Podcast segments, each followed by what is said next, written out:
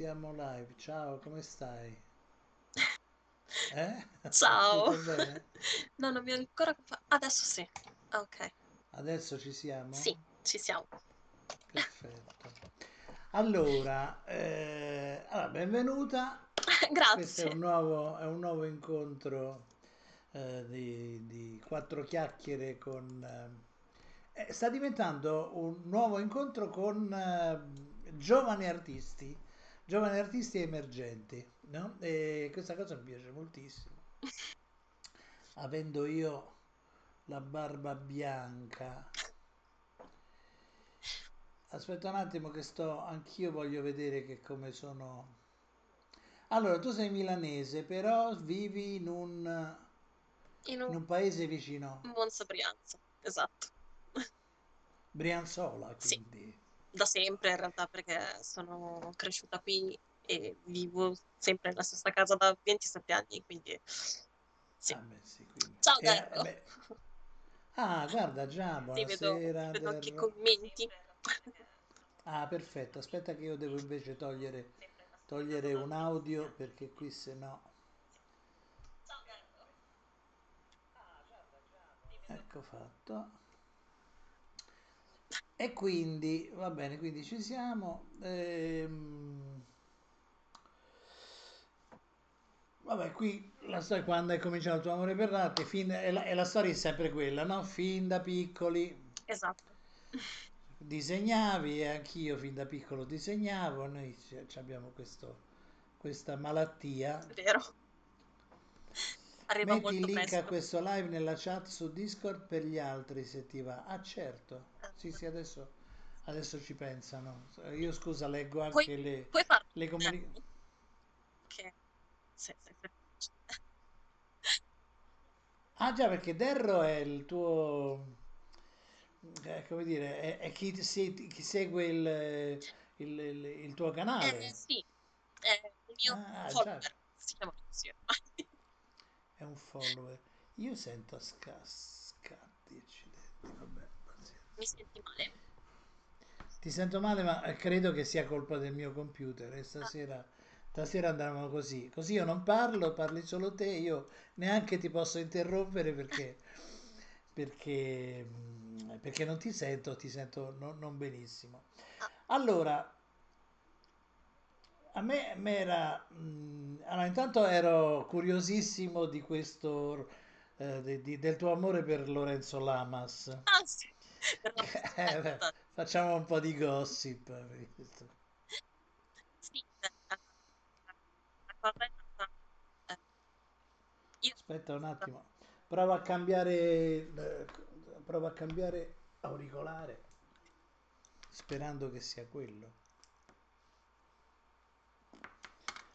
perché veramente ti sento a, a- a- a sprazzi. Ok, Invece così funzioni. E adesso parla? Sì, no, ci sei adesso. ok.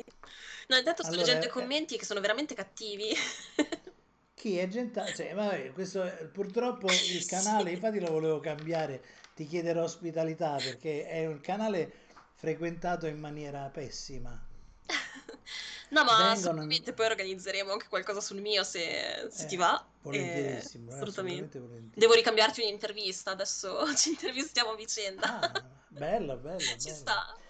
Ehm, no, c'è Darro che scrive quante cose in comune. Ora manca solo che anche lei diventi simpatica e pelata. Mi amano, vedi?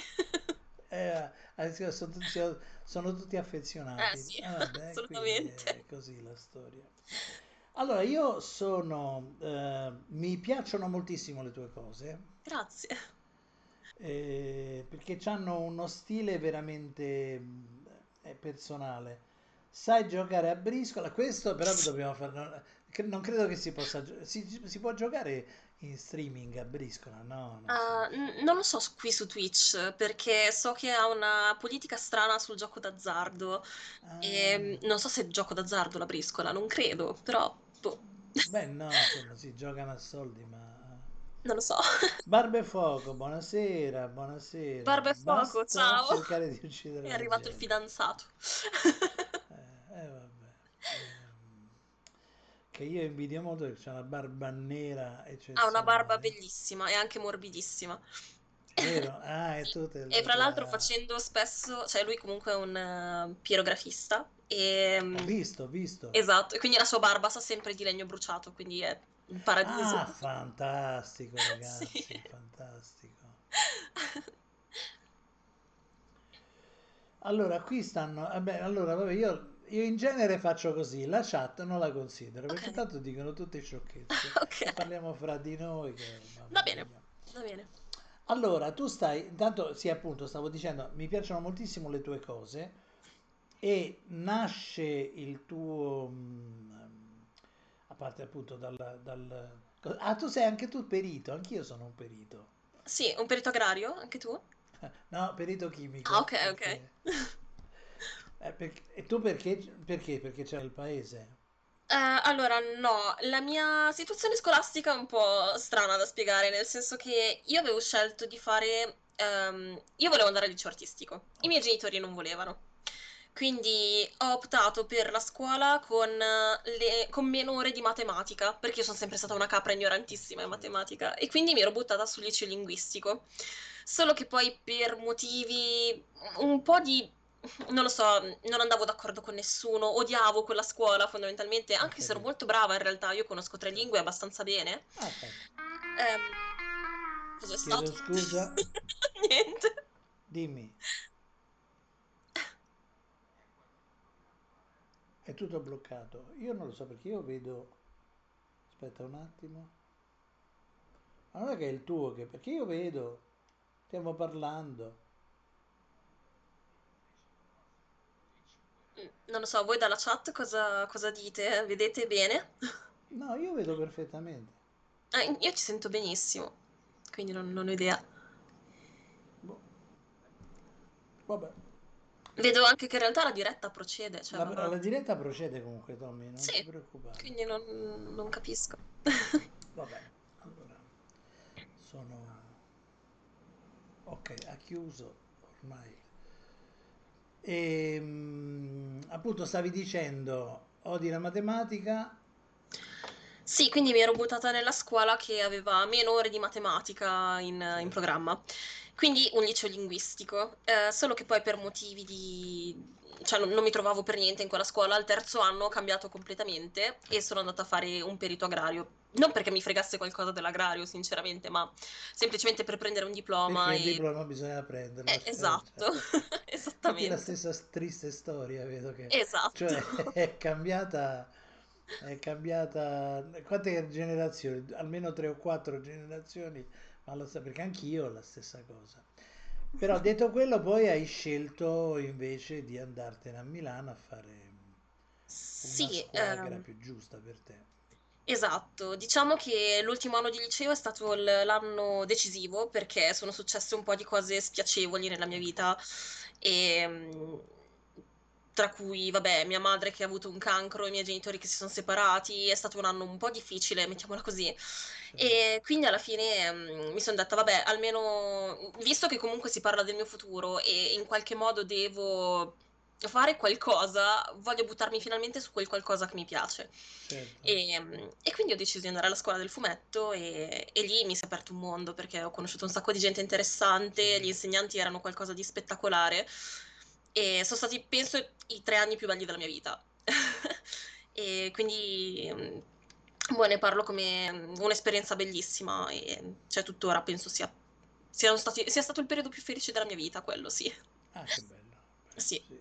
Beh, sia a scuola poi facendo le cose che ti piacciono. Que- Per questo ti invidio un po' perché io non ho avuto questa fortuna, cioè fortuna, in effetti tutto sommato visto, visto quello che hanno passato quelli della mia generazione è stato meglio perché loro non hanno insegnato praticamente nulla e delle scuole così specializzate come quella che hai potuto frequentare tu eh, non l'ho non l'ho potuta, non, non l'ho potuta Frequentare, ok. Quindi tu sei autodidatta?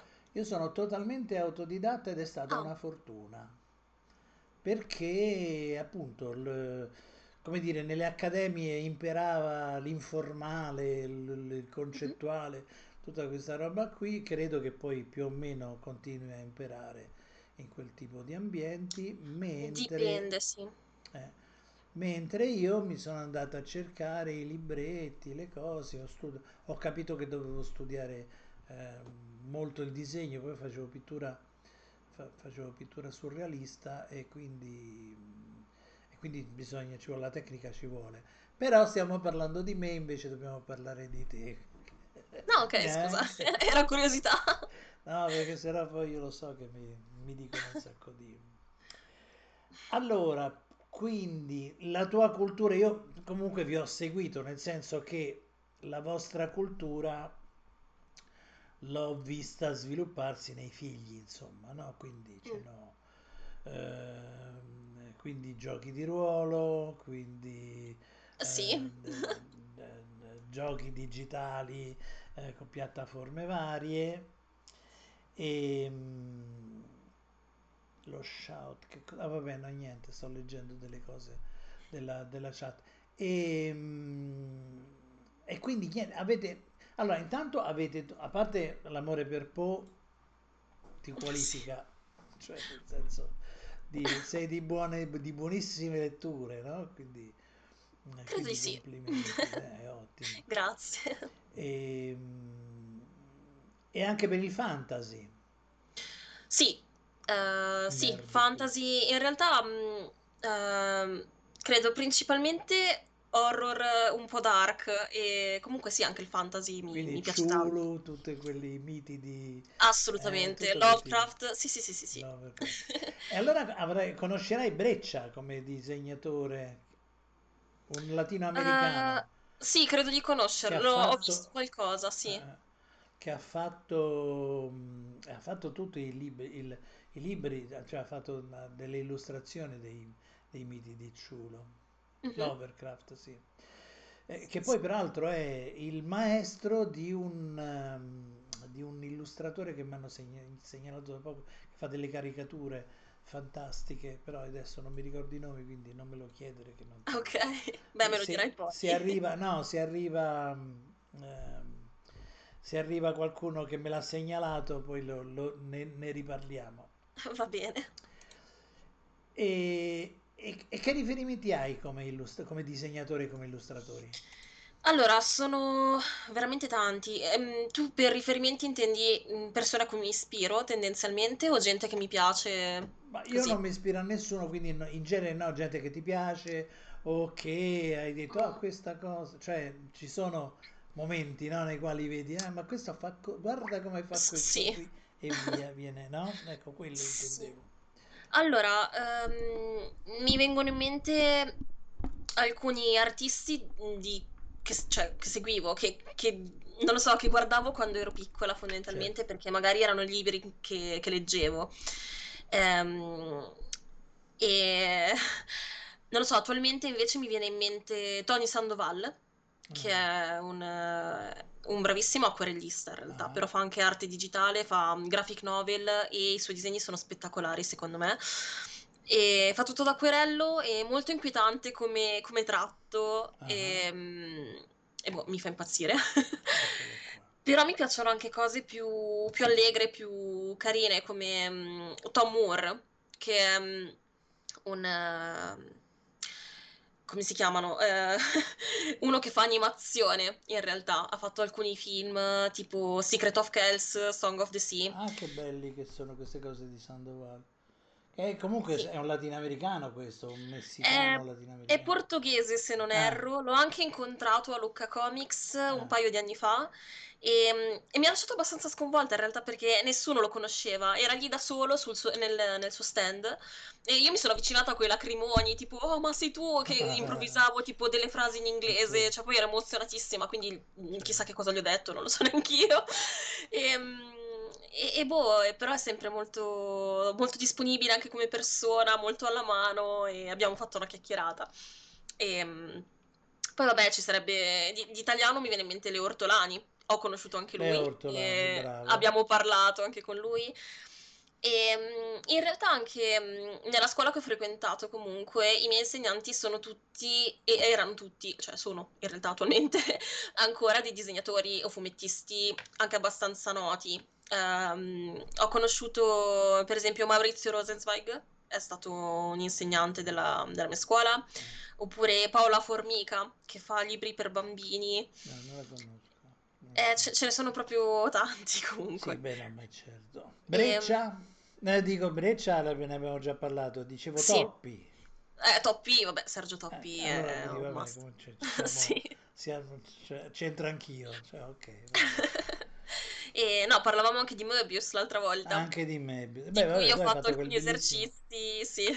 bellissimo quell'esercizio, fatto molto bene, con, Grazie. riprendendo uno di quei... mh, eh, lui era eccezionale per quel tratteggio lì, no? Sì. Creava questa, s- questa spazialità, la, la creava proprio per quel... Mm. per quello. Tu fai pirografia, tema, song. Io l'ho viste quelle cose di, di, Di Barba e Fuoco. di Barba e Fuoco, sono, caspita, molto belle, molto Eh, interessanti. lui è anche un grande, anche lui è autodidatta tra l'altro. Anche lui, ah, E- quindi Sì, siamo, siamo anche se ha fatto liceo artistico prima, e- però ha cominciato a fare pirografia da solo e ha imparato da Certo, solo, certo. quindi E il mercato, beh, il mercato è difficile per voi. Vabbè che sì, il mercato è sempre stato difficile, adesso vorrei che sì, fosse chiaro, eh, questo. sì, non è vero, però diciamo che ultimamente è proprio saturo. Sì, c'è un sacco Ehm, di gente bravissima, cioè come ti giri, ti giri, c'è gente che Esatto. No, e poi fatto... soprattutto ci sono, gen- cioè, ci sono persone soprattutto dall'estero, in particolare dall'Asia, che diciamo che tendono a svendere un po' le loro opere a Eh, nostro svantaggio, perché magari una tavola che noi facciamo con 40 euro, loro la fanno con 10, si- cioè si sì. svendono letteralmente e quindi questa cosa è un po' pesante da un certo punto di vista. E mh, le case editrici, cioè non lo so, le esperienze che ho avuto io finora, io ho lavorato per eh, alcune case editrici, poche in realtà, tra cui la Pearson, che è, mm, è quella casa editrice che fa libri di inglese per bambini, o comunque sempre scolastica. certo. È stata un'esperienza, non voglio dire brutta, ma mm, caotica, Ah, perché lavorare in una casa editrice significa avere a che fare comunque con tante persone, ehm, quindi hai a che fare con il parere del, mm, dell'editore, il parere della- dell'autore, il parere di- de- del grafico e, e quindi è, è- un casino. quello E sempre però, eh. nel mio caso ho sentito dire delle cose, cioè assurde sui miei disegni e tempi strettissimi, chiaramente, perché volevano che il disegno fosse fatto oggi per ieri. Anche quello Eh, eh, sempre, anzi se puoi fare un po' prima è meglio, sì, è Sì, sì, sì, no, ma quello ci sta, eh, è una, è una cosa che metti in conto, va bene, però quando ti fanno rifare una tavola da, cioè, eh, finita, te la fanno rifare da zero perché l'autrice vuole un personaggio classico ma moderno e, e tu Ah dici, sì, beh vuol certo. dire? È, è come dire lo voglio brutto ma Un po' bello, più lo così, vecchio sì, sì. Un po' più così, quindi, capito? Sì, sì, esatto. vabbè, No, no, ha detto proprio classico ma moderno. Questa cosa me la sono segnata su tutti i fantastico. quaderni, cioè una di quelle cose che racconterò ai nipoti probabilmente. Classico ma moderno. Cioè, ok. E quindi ti, ti- ti confonde un po' tutto, tutto l'insieme. È stata un'esperienza e penso che non la vorrò più ripetere in realtà. Ah, non vuoi fare, non vuoi più lavorare nel... no, Io, Non- io ho trovato molto nelle illustrazioni scientifiche, abbiamo lavorato tantissimo noi per eh, il WWF, per e quindi lì andava un po' meglio perché ti Sì, trovavi con persone che non avevano... Poi erano... Noi quando abbiamo cominciato era un mestiere nuovo, cioè ok, sì. quando arrivavo io, dice arriva il grafico, arrivava un ragazzino vestito di bianco con i capelli fino, fino a metà schiena entrava in tipografie che facevano contemporaneamente TV, sorrisi e canzoni, tutte le schedine per tutta Italia, eccetera, eccetera. E mi presentavo davanti al proto che comandava questa, questa corazzata dicendogli quello che doveva fare lui. Eh, era mm, di nuovo anche lì c'è insomma il mestiere ehm, eh, però eravamo una novità cioè poi, in qualche maniera Sì. dovevano, dovevano accettarci quel tipo di ambiente che- del quale parli tu sì mi, mi ricordo anch'io ho avuto esperienze anche peggiori guarda sicuro Sì, sono fondamentalmente dei disorganizzati, ecco, cioè secondo me. Poi comunque c'è anche da dire che quando devi mettere d'accordo tante teste è difficile. certo. Quindi mm, alla fine io ho scelto di lavorare per, ehm, eh, per clienti privati. E, mm, e poi in realtà vorrei, mi piacerebbe fare un'esperienza un domani nel settore dei- del gaming, perché adesso è una cosa che va tanto, il gioco da tavolo. Sì, di... Sta avendo una ripresa enorme rispetto agli anni passati e, mm, e infatti boh, ho un paio di contatti che mi piacerebbe comunque coltivare magari Certo, certo. in futuro e, e boh. Sì, però è, cioè, è vero che c'è un sacco di concorrenza, ma è anche vero che c'è un sacco di mercato, cioè, perché, cioè si è aperto tutto lo stesso. E l'altra Mm, cosa è che comunque la cultura occidentale ce l'hai te, i cinesi non ce l'hanno, hanno la cultura cinese. Quello è anche vero, E però è anche vero che i cinesi sono maledettamente bravi ad adattarsi a tutto e quindi è sempre un po' un problema. certo, certo. Quindi è dura, vabbè, ma guarda che è dura sempre, è dura sempre.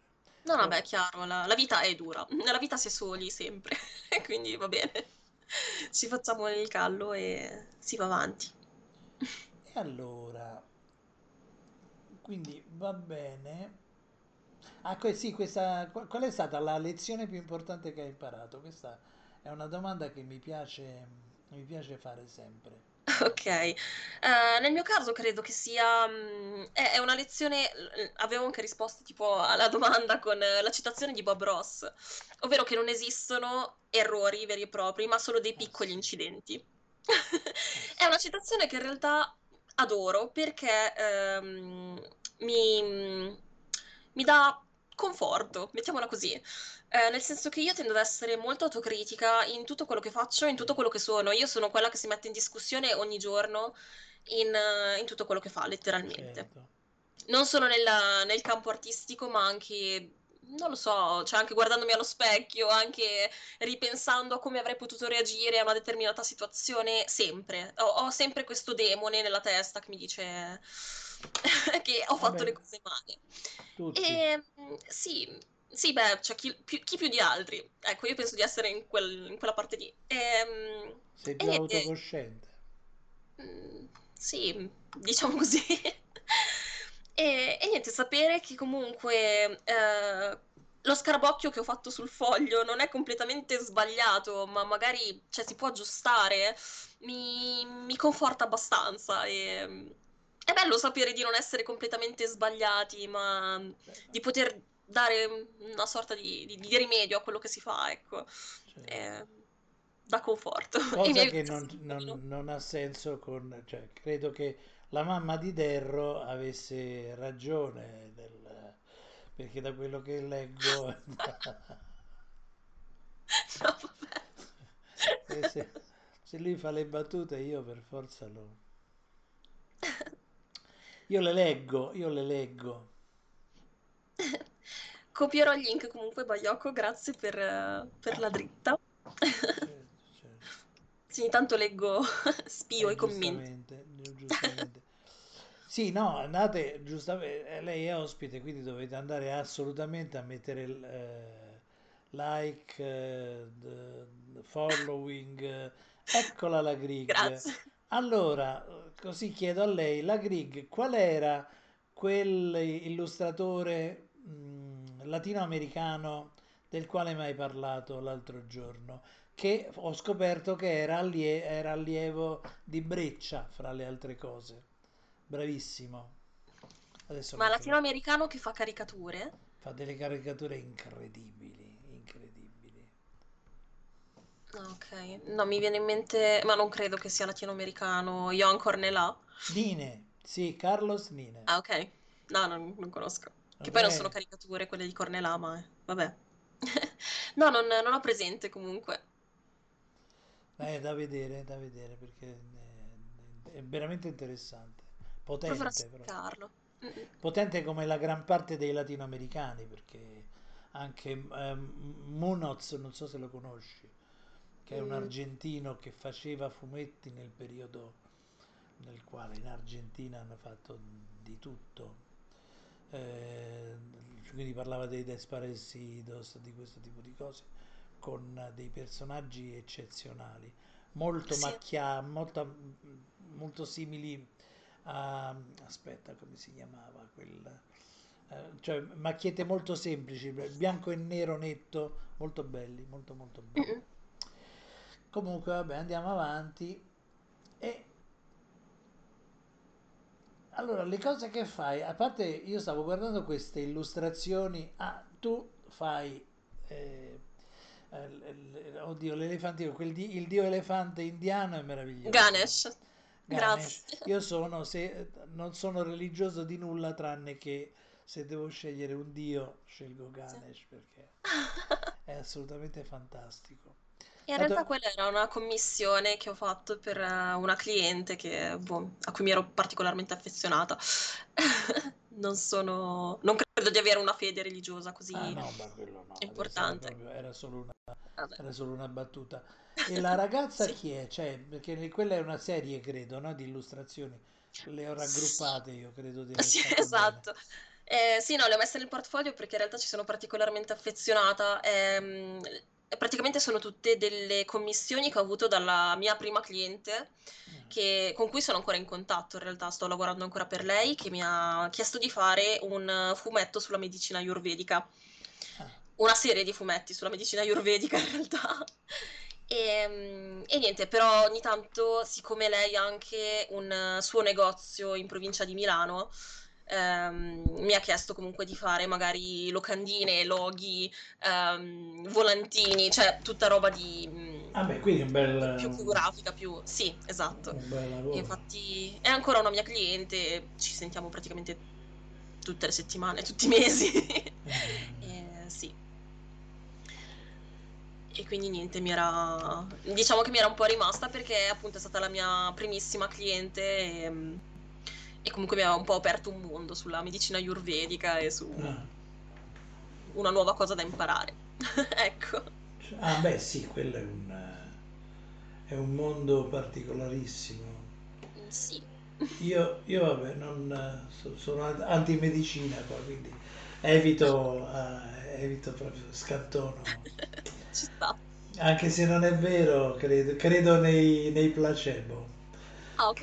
Quindi se uno...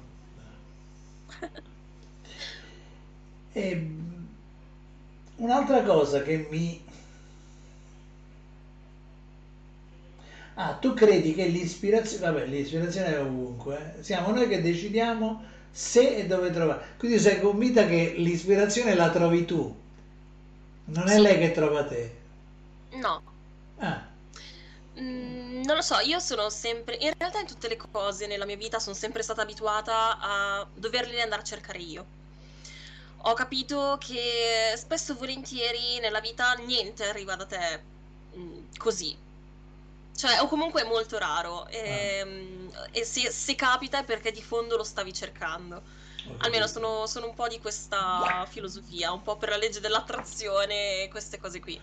Per Ah, quanto poi ci possa essere di vero, non, non lo so, cos'è? però mi piace pensare che sia così effettivamente. Ah, Sai che stavo leggendo che questa teoria dell'attrazione Mm, è una strana storia perché se ci pensi ti, ti- ti, crea, tut- una, un- crea una marea di egoisti perché se tutto Sì. dipende da te Mm, non c'è, no- non c'è- non- non hai niente da fare con gli altri perché tutto dipende da quanto tu ti focalizzi sui tuoi obiettivi. Non solo, se trovi una persona che ha dei problemi, mhm. lo devi evitare perché ti distoglie dalla, dalla focalizzazione.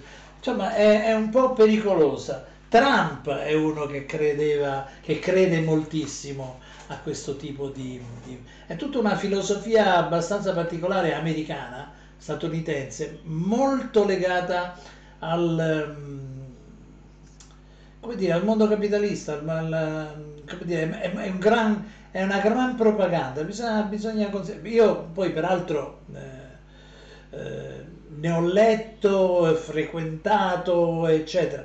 Eh, però questo... ah, Non so che... su- Aspetta un attimo, forse... C'è qualche rumore di fondo, mi, sem- mi Ma da sembra. me? No, no, da me, da me. Ok. Adesso sposto, non so cosa sto facendo, però faccio qualcosa. e, cercando e sperando che, che è migliorata la situazione, me lo diranno, spero. Forse sono dei fili, forse l'aria che è, non lo so, non ho idea. Comunque sì, quindi bisogna stare un po', bisogna stare un po' attenti ehm, perché ci porta a una competizione pazzesca con gli altri. Eh, eh, l'importante sei tu, eh, quello che conta sei quello che fai tu. Eh, se... E l'altra cosa terribile è che siccome tu sei il centro di tutto e, e riuscire dipende solo da te, giusto? non dipende dal resto del... Quindi alla fine vivi No, terrorizzato. non è propriamente vero, Eh. nel senso, no, io non, non la Eh. penso così. Credo che comunque eh, il fatto che eh, tu voglia raggiungere un, un obiettivo e ehm, ti impegni per farlo, comunque determini gran parte del processo che poi c'è dietro per raggiungerlo questo obiettivo. Ci sta che poi qualcosa possa andare storto e, mm, e le cose non vadano esattamente come vogliamo. Certo. Però, no, anche questa cosa dell'egoismo in realtà non la vedo così. mm, Cioè, nel senso, non mi sento egoista a dire voglio vivere bene e cerco di non guardare in faccia a nessuno per raggiungere il mio obiettivo, perché voglio farlo. Ehm, No, chiaro che non anche perché Io non stavo stare bene- parlando di te, stavo così. No, no, no, no, no, no, no, certo, però, cioè, per come la vedo io, se sto bene io, allora posso stare bene con gli altri, altrimenti eh, mm, sto male io, stanno male gli altri, capito? Questo certamente, Ehm, certamente. Un po' di egoismo forse c'è, però è, è umano, credo. Eh, nel senso che tutti per natura siamo un po' egoisti, secondo me, nel senso che è, è importante, cioè è una questione di sopravvivenza. Ehm, No, no, no, cioè, quello certamente, non è quello il discorso. È- è che è un... eh, Allora, se tu sei il centro di... Non ho capito perché siamo finiti a parlare di questa filosofia, scusa. perché- vabbè, ma mi Eh, interessa, quindi va. Se tu sei il centro di tutto, eh, tutto dipende da te, se non raggiungi gli obiettivi, eh, sei sbagliato. Cioè ci sono delle, delle, come dire, delle implicazioni in questo tipo di teorie che non è un caso. Allora io le ho incontrate quando avevo un'azienda di Sì. grafica e mh, dovevo formare venditori e, e li imbottivo di questo buddismo da, da- da- di- di- di scarto perché così li, li gasavo in una maniera spa- spettacolare. Peraltro io avevo anche un minimo di ritegno perché per esempio non li, non li spingevo a comprarsi automobili che, eh, a rate che erano al di fuori del loro, de- del loro budget, no? delle loro possibilità, perché se tu spingi uno a comprarsi qualcosa che è all'oltre le sue possibilità, poi per mantenersela eh, lavora come un- deve lavorare come un pazzo, quindi deve produrre, siccome lavorare per, se lui lavora come un pazzo, tu che sei la- l'azienda madre straguadagni, quello è uno dei trucchi principali dei, dei direttori del settore vendite, insomma.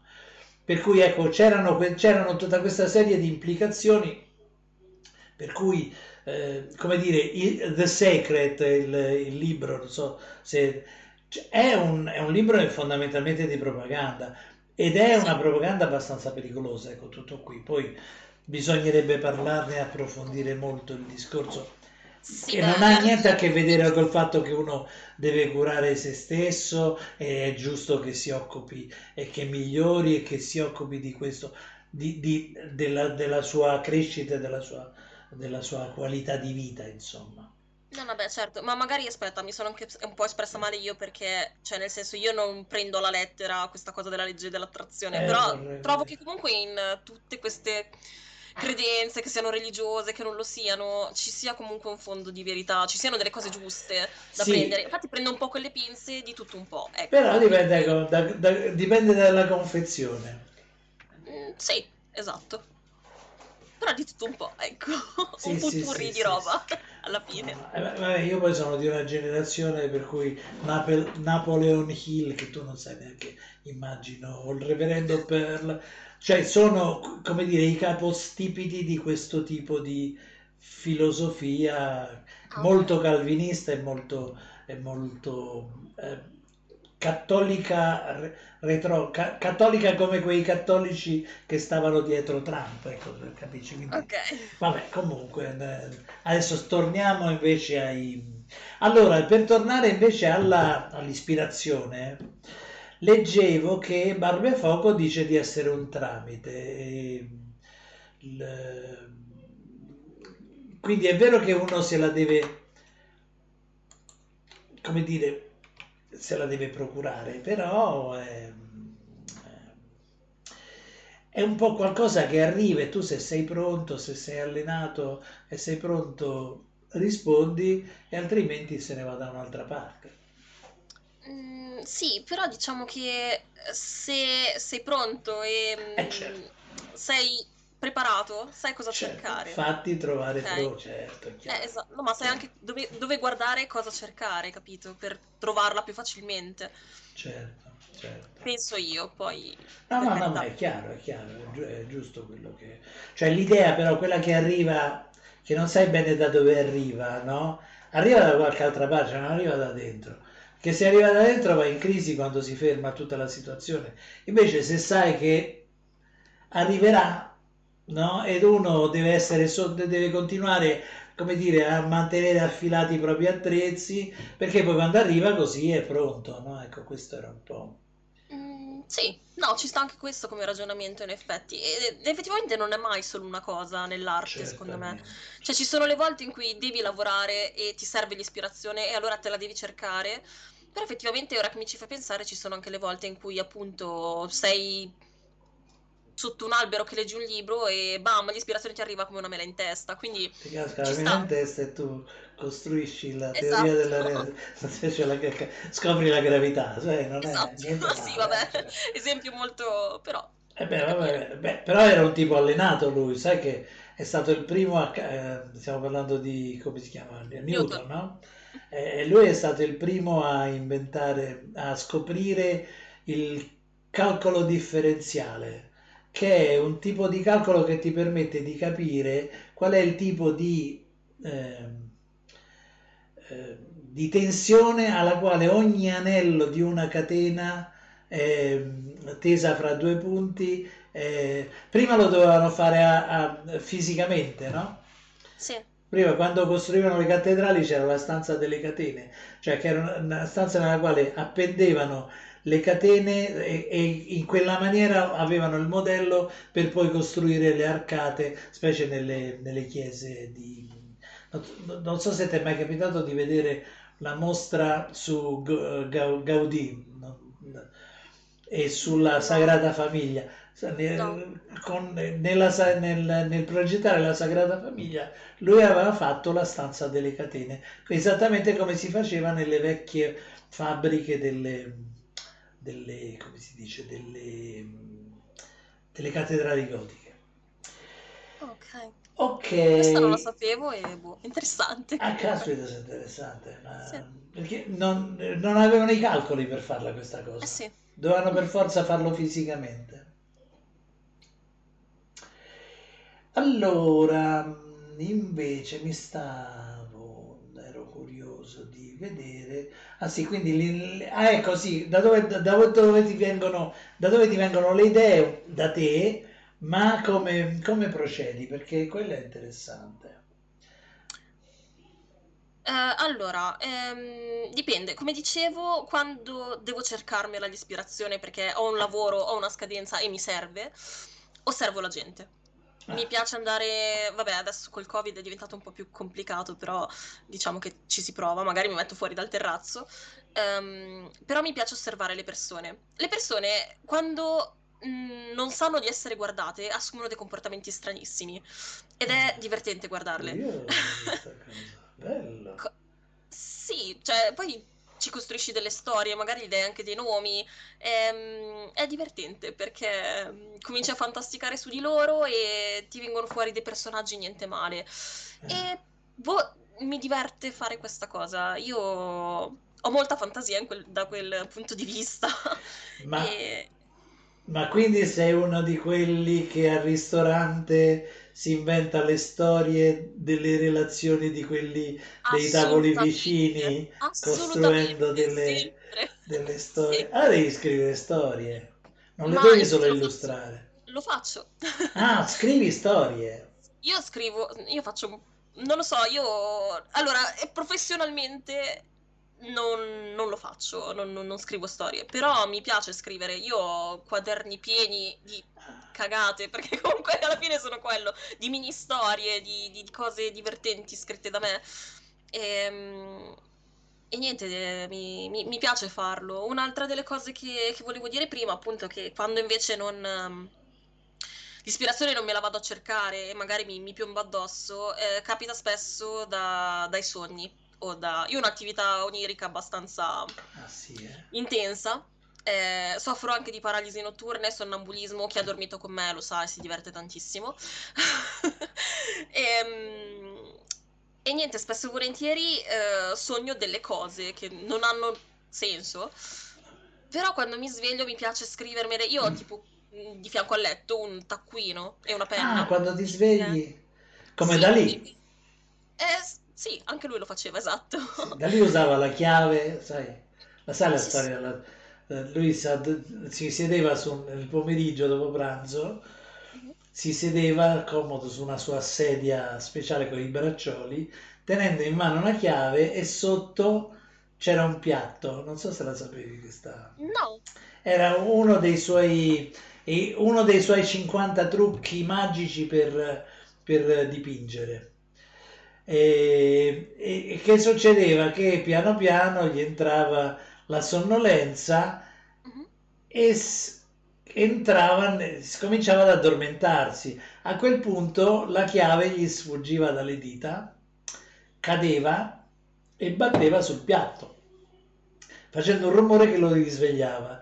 Però in quel momento, fra il sonno e la veglia, lui vedeva i suoi elefanti sui trampoli. Sì gli orologi, gli orologi che colavano sì. e, le, le, sue, e, le, sue, cose.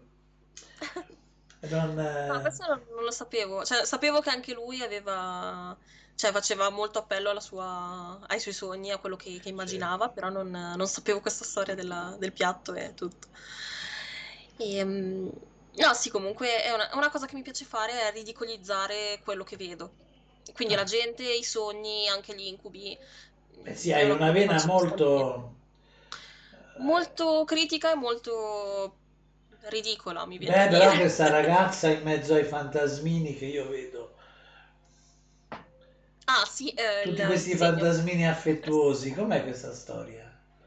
Mm, non lo so, no, è semplicemente mi ero, mi ero, svegliata. Io sogno spesso cose abbastanza inquietanti. Eh beh, um, inquietanti. Le paralisi notturne non sono una cosa proprio bella, non so se sai più o meno no. di cosa si tratta. È, mm. è, un disturbo del sonno che non si può curare, cioè è una cosa che hai e basta. C'è chi ne soffre, c'è chi ne ha, ha, c'è ci sono persone a cui capita magari una volta nella vita, ah. però te lo ricordi perché è un'esperienza abbastanza traumatica, nel senso che eh, semplicemente tu stai dormendo e um, all'improvviso ti svegli, ma il tuo corpo non si è ancora svegliato, il tuo eh. cervello sì. Quindi riesci a um, guardarti attorno e la tua mente ti fa immaginare delle cose brutte che ti stanno per succedere, però non riesci a muoverti. Sì, è proprio brutto. Dura pochi minuti in realtà però ti sembra che duri una vita perché chiaramente l'esperienza Io più vorrei, vorrei eh, specificare che io non sto facendo nulla eh, con la... non sto toccando nulla non sto facendo sono affascinato da eh. questi racconti del terrore no perché stacca cioè è questo programma eh, che stiamo usando cambia costantemente la tua la tua inquadratura zoom, zoom dentro, non si capisce. Eh, vedo che ogni tanto sono più grandi, ogni tanto eh, più piccoli. e, quindi, e quindi questo, questa ragazza che beh, però sta benissimo, non mi sembra per niente... Per cui io sto sì, guardando ma... una tua illustrazione, no?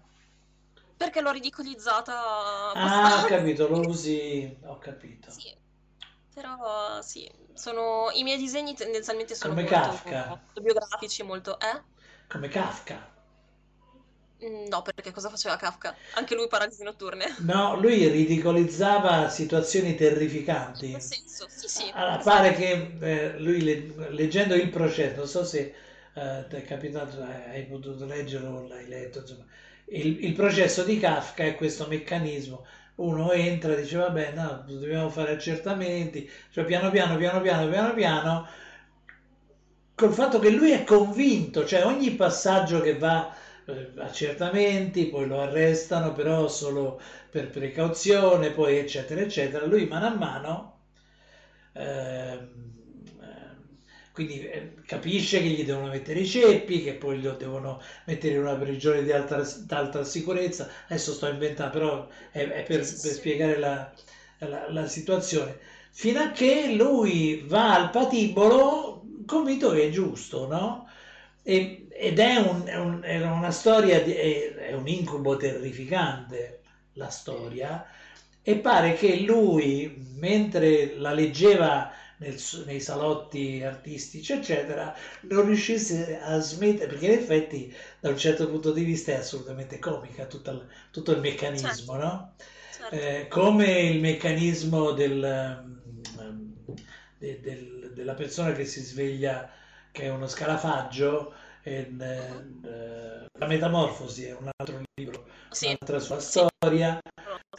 e con i fuori dalla porta che hanno questo atteggiamento tenero, gli passano da mangiare sotto la porta, cioè, cioè tu- e sono tutte situazioni che erano assolutamente comiche, malgrado fossero i film, no? Certo.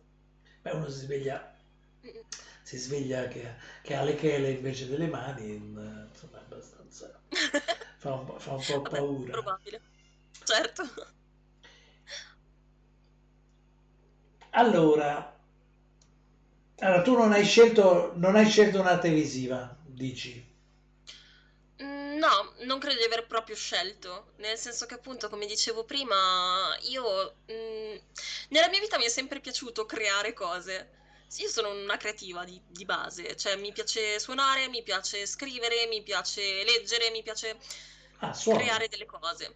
Sì, suono, non lo faccio a livello professionale, ripeto, perché non ho mai, a parte un corso di chitarra che ho seguito quando avevo 15 anni, ehm, non ho mai seguito veramente, sì, non ho mai frequentato veramente una scuola per imparare, lo faccio per piacere. Non so se si vede, lì dietro ci sono le mie chitarre appese. No. Ah, Suono c'è. chitarra, ukulele, ho un'ocarina, ho Ah, un eh, flauto irlandese, ho, ho un sacco di strumenti in realtà e mi diverte farlo semplicemente e lo faccio. Stessa cosa per la scrittura in realtà, totalmente improvvisata, totalmente... C'è chi mi dice che comunque mi riesce molto bene, altri dicono che comunque dovrei frequentare un corso perché mi riesce bene e devo, devo farlo. certo. Che bisogna Mm, imparare le tecniche, no? piace. Sì, no, esatto. In realtà ho frequentato dei corsi di scrittura creativa in passato, proprio perché comunque mi, mi divertiva e, e boh, però non ho mai, diciamo, approfondito tanto la cosa. Mi piacerebbe un domani forse scrivere qualcosa eh, di, non lo so, di, di divertente comunque, di... sempre per buttare tutto in caciara, perché è la cosa che mi riesce meglio. Ah, sì, eh, sei una caciarona. Sì, sì, Ah, è la definizione perfetta, esatto. Beh, vabbè, quello è... eh, noi caciaroni ce la... ci dobbiamo alleare, insomma, in qualche maniera. Giusto. Allora, vorrei mettere un suono quando succede sta roba. Ah, questo boom, boom, boom. Questi Ah, cambi quando, di, quando questi cambi di inquadratura. Allora, vediamo se loro hanno domande per te. Ok. Vediamo un po', vediamo un po'. Per adesso c'è Derro Archivista che continua a fare delle sue battute. Darrow Filippo... è una di quelle persone brillanti che ogni tanto se ne esce con, con delle battute che a pensarci ci rido ancora adesso. È fantastico, A, a caso, sì. Allora ci dice che Philip K. Dick scriveva sotto sostanze allucinogene, ma tu hai delle esperienze che non hanno, che non hanno bisogno. È vero, ma paradossalmente in realtà tutti gli autori che scrivevano, cioè il mio periodo artistico preferito, sia a livello di eh, scrittura che a livello di arte, credo fosse il romanticismo. Ah. Comunque tra l'Ottocento e sì. Quindi la marmellata, di, la marmellata di, di hashish. Eh sì, perché erano tutti, cioè scrivevano tutti sotto sostanze allucinogeni, Sì. eh, allucinogene o comunque erano alcol, cioè erano sempre un po' strafatti. Eh, sì. Ehm, però era, secondo me è stato il periodo artistico più bello che esista. Cioè tra Baudelaire, Verlaine, eh, Beh, sì. anche solo Leopardi, a me Leopardi fa impazzire. E anche ehm, come arte visiva. Cioè c'era... Non lo so, era veramente un bel periodo artisticamente parlando.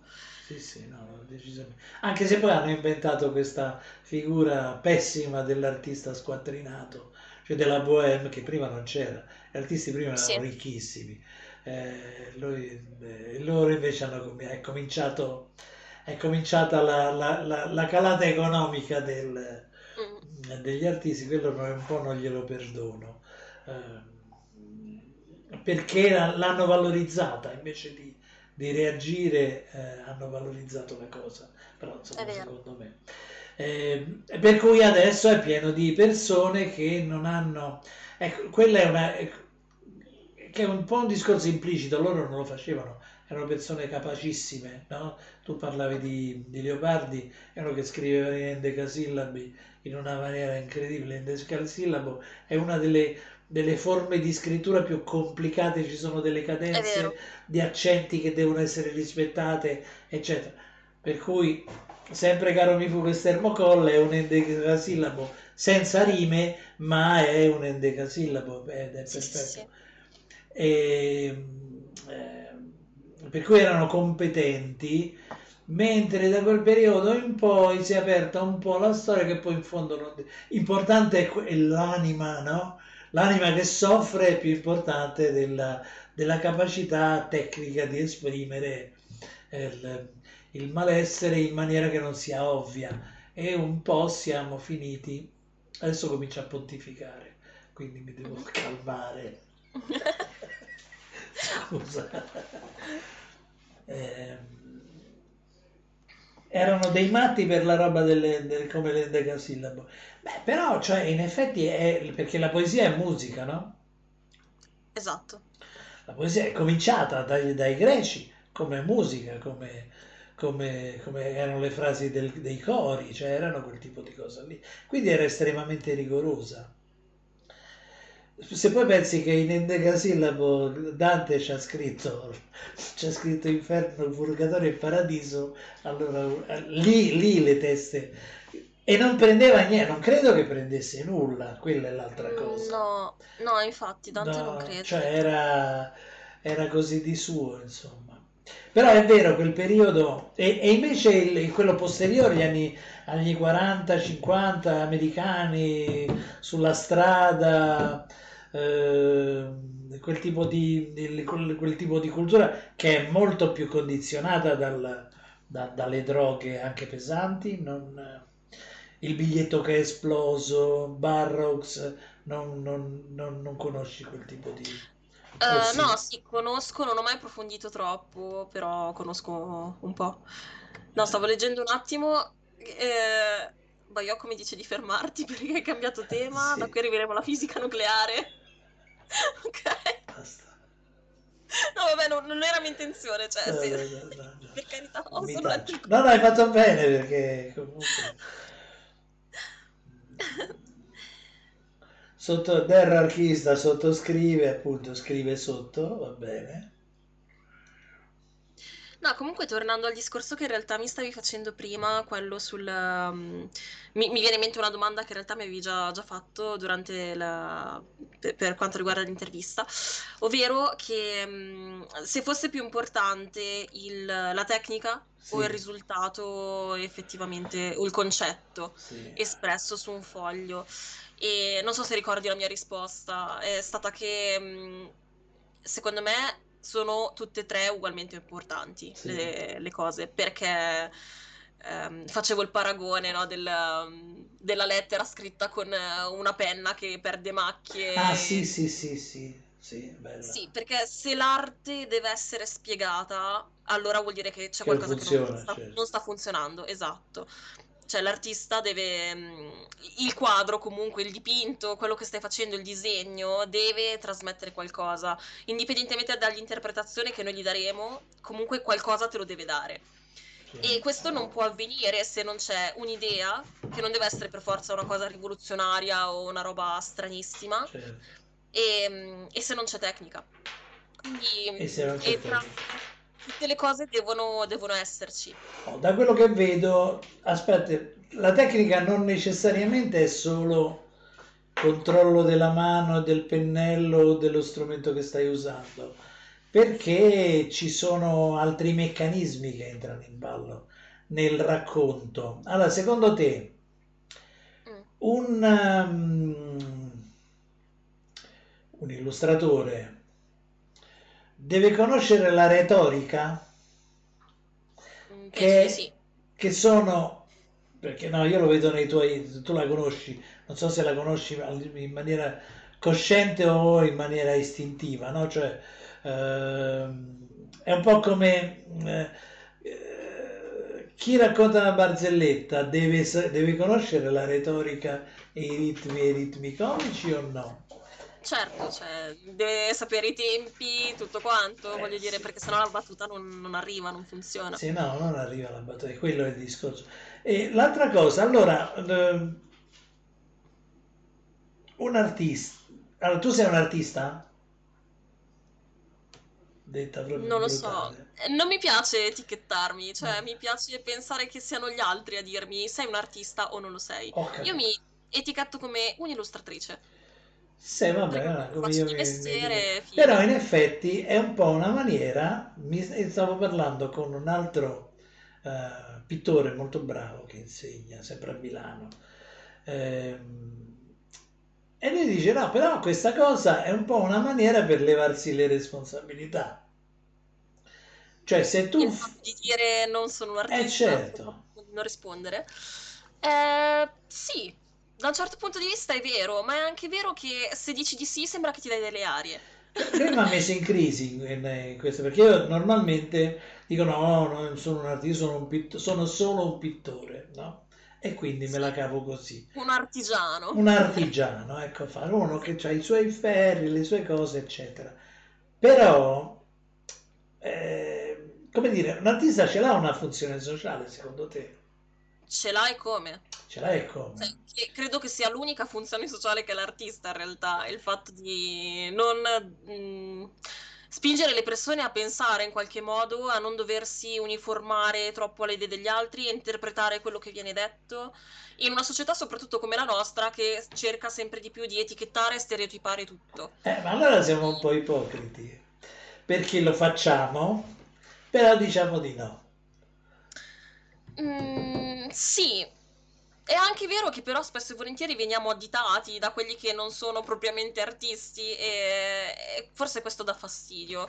Certo. Mm, forse anche un po' per quello che tendiamo a, non dico nasconderci, e, poi A schermirci, che diciamo, no? Sì, ma, ma io in fondo non lo fa... No, è vero.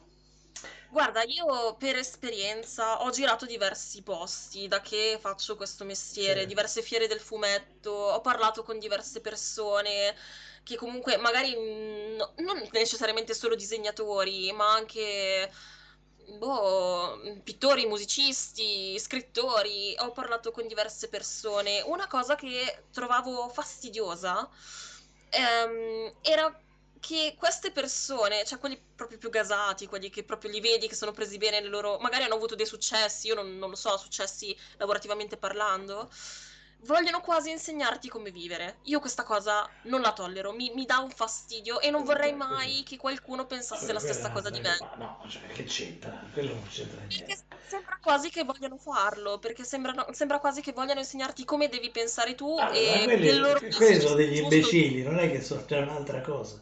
Cioè, è un'altra categoria quella. Tante persone che si definiscono artisti purtroppo sono così. Ci ho fatto caso e mm, E che allora ragione di più per dire no, scusa, adesso sto cercando... Oh, ecco fatto. Perché mi sentivo tutto sbilanciato da una parte e mi dava fastidio, mi sentivo questa, questa spalla tutta segata, cioè prosciu, eh, prurito. No, dicevo, eh, però allora ha ragione di più per dire no, ragazzi, qui io sono un artista e gli artisti sono così. Alla fine uno ha certe responsabilità. Io ti dico, non sono per niente convinto di questo, di, di quello che sto dicendo, ma mh, mm, sto riflettendo su quello che mi ha detto questa persona che eh, perché non me l'aspettavo, non so come, ma aspettavo che anche lui dicesse no, ma io sai, cioè che anche lui si schernisse. E questa, questa forma di schernirsi però in qualche maniera forse ha, a che vedere, eh, non è giusta Forse non è giusta, hai Perché ragione. dice, ragazzi, io faccio, faccio questo, lo faccio in questa maniera, sono padrone dei miei strumenti, che cosa fai? Faccio arte. Come? Esattamente come Raffaello. Un po' come diceva eh, Dalì, vabbè, tu forse non hai letto quel libro, in 50 segreti, trucchi magici per dipingere, lui dice questa cosa, lui dice io sono un artista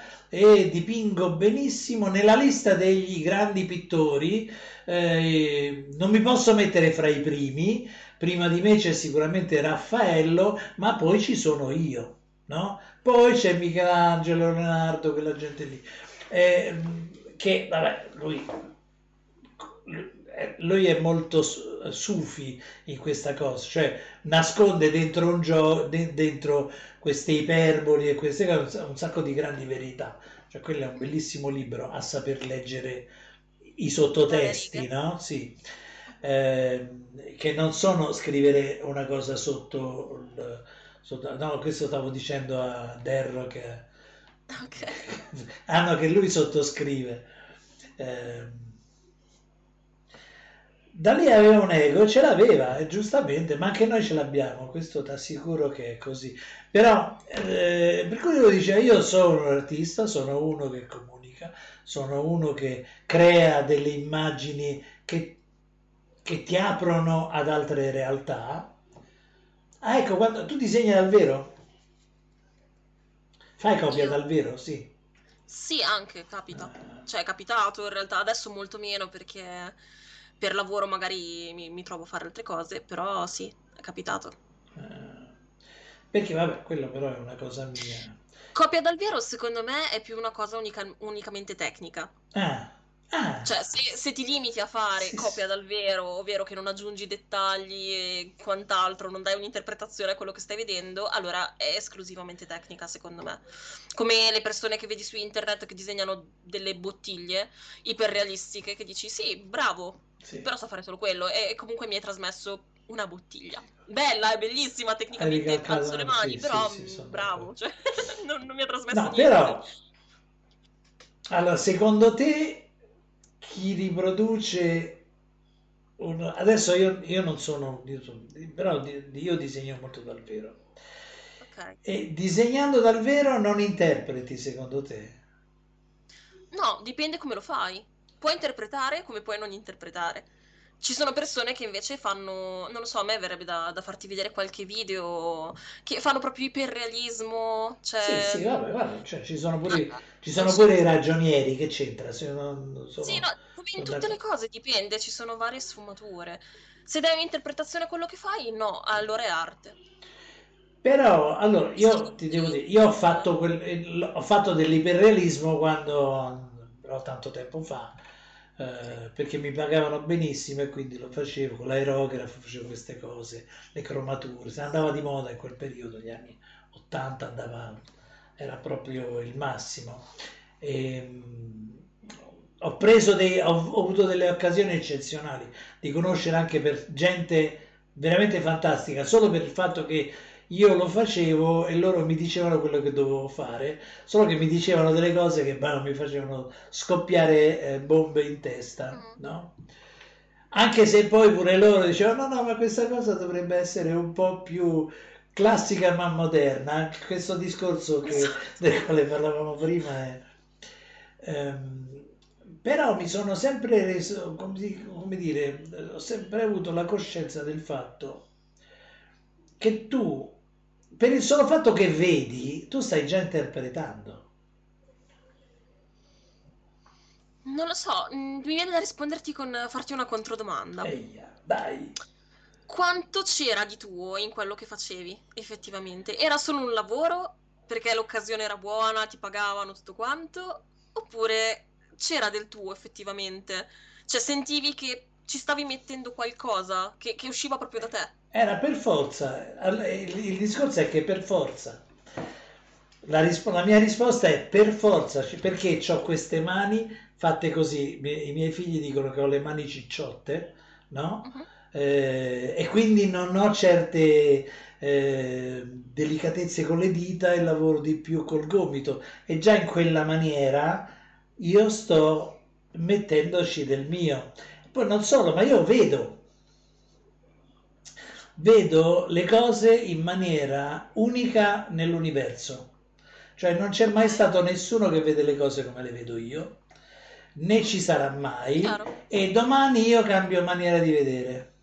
E allora ti sei risposto da solo. E infatti eh, è, è quello il discorso. Quindi in realtà anche quello in qualche modo lo è. Che poi questi, come dire, raccontino sempre la stessa barzelletta per cui dopo un po' ragazzi è sempre la stessa bottiglia per favore. Cioè perché quello è diventato un genere. E allora esatto. lì stiamo parlando di un altro tipo di, eh, di cosa no? Va, va, va, tanto di moda e ce la pigliamo nessuno vede le foglie secche come le vedo io.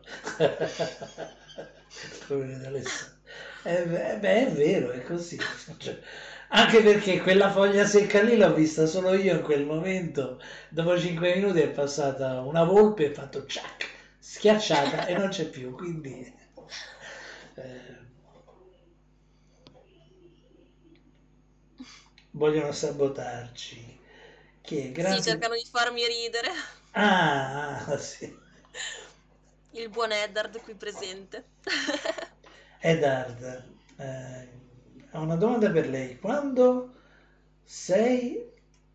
Ah, vabbè, proprio andiamo sul, sul sì. pecoreccio. vabbè, no, è così. Va bene, sorvoliamo questo argomento. Eh, si interpreta per... Vabbè, sì, la, la Green dice questa cosa. Ci troviamo abbastanza d'accordo in questo Ale è possessivo con le sue foglie secche. è vero. Eh no, è vero, è vero. Beh, hanno loro fascino le foglie secche. Vabbè, eh, per me mi hanno folgorato, ci ho lavorato tre mesi, quindi poi a dipingerle, quindi no. proprio c'hanno, c'hanno un fascio. Eddard, grazie per, per il following anzi per followarmi. Perché... Followarmi. ho, ho, detto alla romana che me followi, che è ancora più...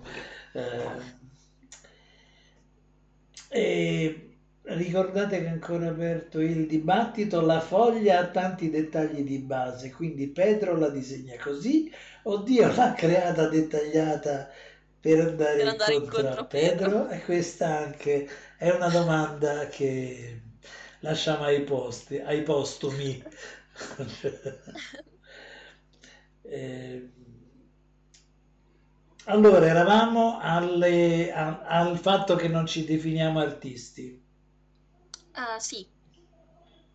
Sì, um, no, per concludere la cosa del, del non definirsi artisti e quant'altro, è una responsabilità. Ecco fatto, ecco fatto eh, già esprimere comunque un pensiero è una responsabilità grossa, esprimerlo su foglio è un'altra responsabilità. Io non voglio troppe responsabilità, quindi... Ah, eh, beh, beh infatti. infatti. Non, non, voglio. Lo sai che è un, come dire, sto, sto, riecheggio le tue parole, riecheggiano cose che io mi sono detto tanti anni fa.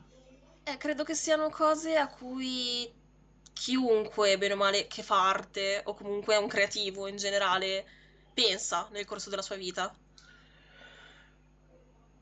chi è che respira ancora? Mi sa che Ale non ha capito che gli hai fatto una donazione. Grazie, Sì, ho, eh, no, non l'ho capito. donazione, Eddard. Eddard, Sì. grazie molte per la donazione. Sono... No, no, non l'avevo, non l'avevo capito, chiedo scusa, ma tanto qui c'è, c'è Baiocco che mi riporta sempre all'ordine, meno male. Ce ne fossero di Baiocchi, ma tanti ne vorrei. Grazie, Cronos Animazione. Sì, comunque sono miei disegni. Sì, decisamente molto belli, ass- assolutamente personali, hanno sempre una grandissima dolcezza. Cioè, c'è, e questa è una cosa abbastanza... ehm, eh, adesso non vorrei, attenzione, eh. Cioè, perché quando cominci a parlare di generi di questi tempi è, una- è un, è- è un guaio. È una responsabilità anche questa. No, eh, però è vero che il, le, le femmine hanno un occhio eh, diverso, particolare, e, eh, comunque più dolce, noi siamo un po' più violenti, tendenzialmente e non per nascita ma per educazione. Così leviamo. Mm, sì, Così ce la mettiamo, la sistemiamo con, le, con, i, con i fondamentali del femminismo e con, eh, con sesso e temperamento e tutti i libri che nascono da quello. Cioè è una questione, ci hanno educato, ci hanno, ci hanno fatto, ci hanno, come, dire, come direbbe eh, un personaggio dei cartoni animati, ci hanno disegnato così. E quindi ci hanno molto disegnato così e poi, Sì. non è, e poi ci sono 50 milioni di sfumature. Però questo, questo occhio, eh, come dire, amor- un po' amoroso, am- amabile, è, è- è- è veramente è spesso tipico del, del- non so se per educazione o per eh, biologia, credo più per educazione, ma è, è classico del eh, vostro. I personaggi, forse anche per smitizzare le cose, per alleggerire i discorsi, eh, sono... Io, per esempio, sto guardando l'ultima illustrazione che ho messo ah, in chiusura, che è questa strana volpe, forse, insomma, un animale, un quadruple, per- in questa atmosfera così scura, fatto di foglie, sì. eh, no? Che cos'è una? No, è una creatura, boh, inventata al momento, fatta di rami, foglie, sassi e Ah, cose sì, sì, sì. improbabili. Ehm, però anche lì c'è un, un occhio molto tenero, insomma, molto, molto gentile, ecco, gentile. I Gentile. tuoi disegni sono gentili, mi piacciono molto per quello. In realtà è una cosa che mi dicono in molti che traspare, anche se io come persona non mi sento affatto così. Ah, Quindi è strano. non sei un forse- tipo gentile tu, eh? No, non, non Devo credo.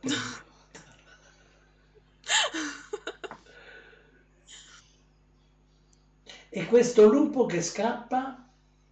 Lupo volpe? Eh, non ricordo per cosa l'avessi fatto quello. Eh, Credo fosse un'altra commissione in una... Ah no, era di uno scrittore che aveva scritto questa storia breve, voleva che la illustrassimo e boh, mi era uscita questa tavola e boh, mm, mi era piaciuta abbastanza, quindi ho pensato di metterla nel portfolio. Vedo che c'hai altri riferimenti letterari che sono importanti, secondo me, secondo me, eh, eh, perché citi Huckleberry Finn. Sì.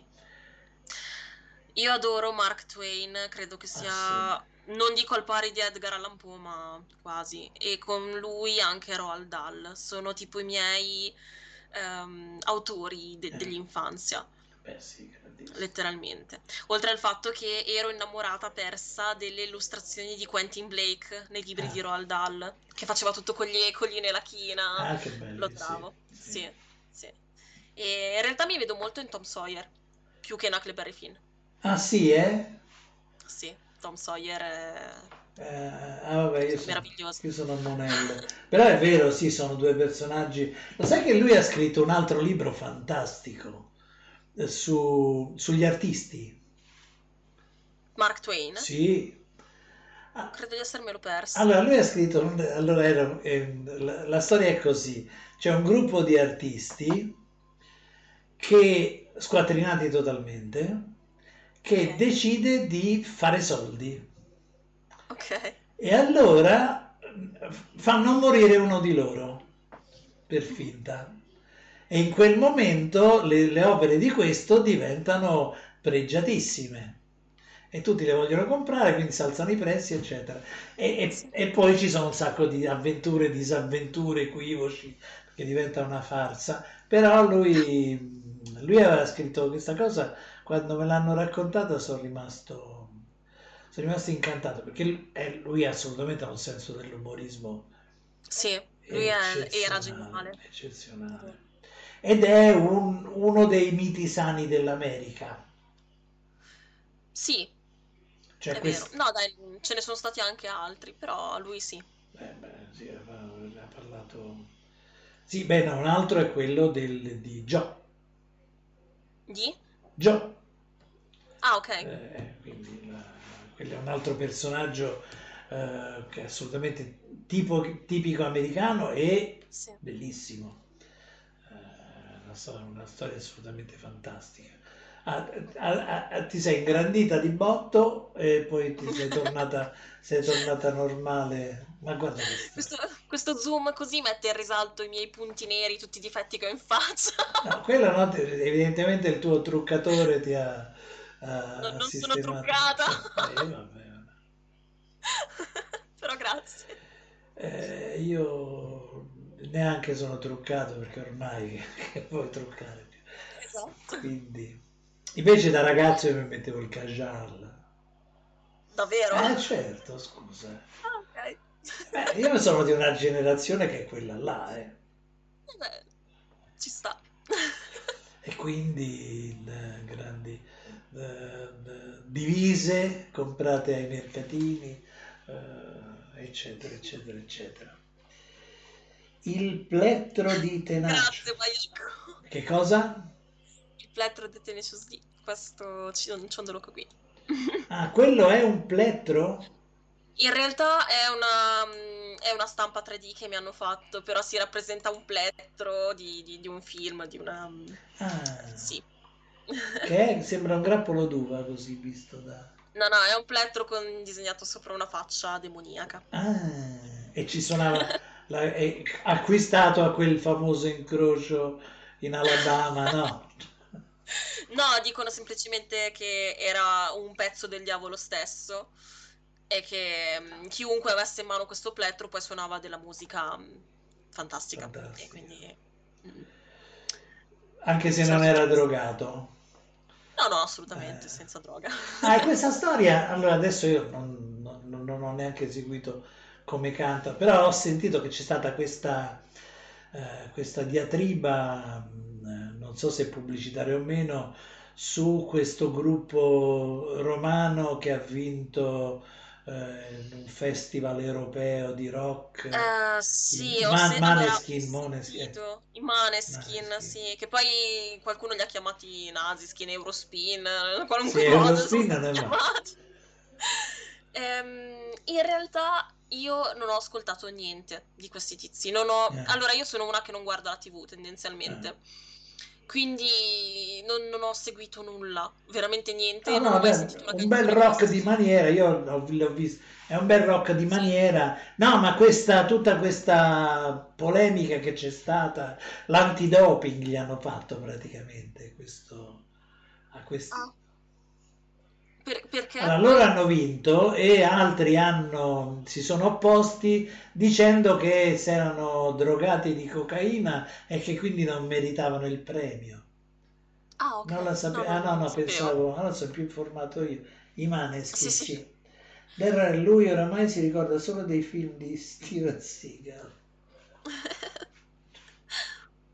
Questa è una fissazione dei miei figli che secondo loro sono un, eh, un, eh, un fan di Steven No, perché in effetti ha dei movimenti molto belli, molto eleganti, però fatto, di tutto il film quei 30 secondi sono interessanti perché ha dei bellissimi gesti, era un campione di, credo, di, di Aikido o di qualcosa del genere, per cui è molto molto ehm, un periodo sta facendo rivelazioni scioccanti. Giravo col codino, sì, sì, col codino fino, sì, è vero.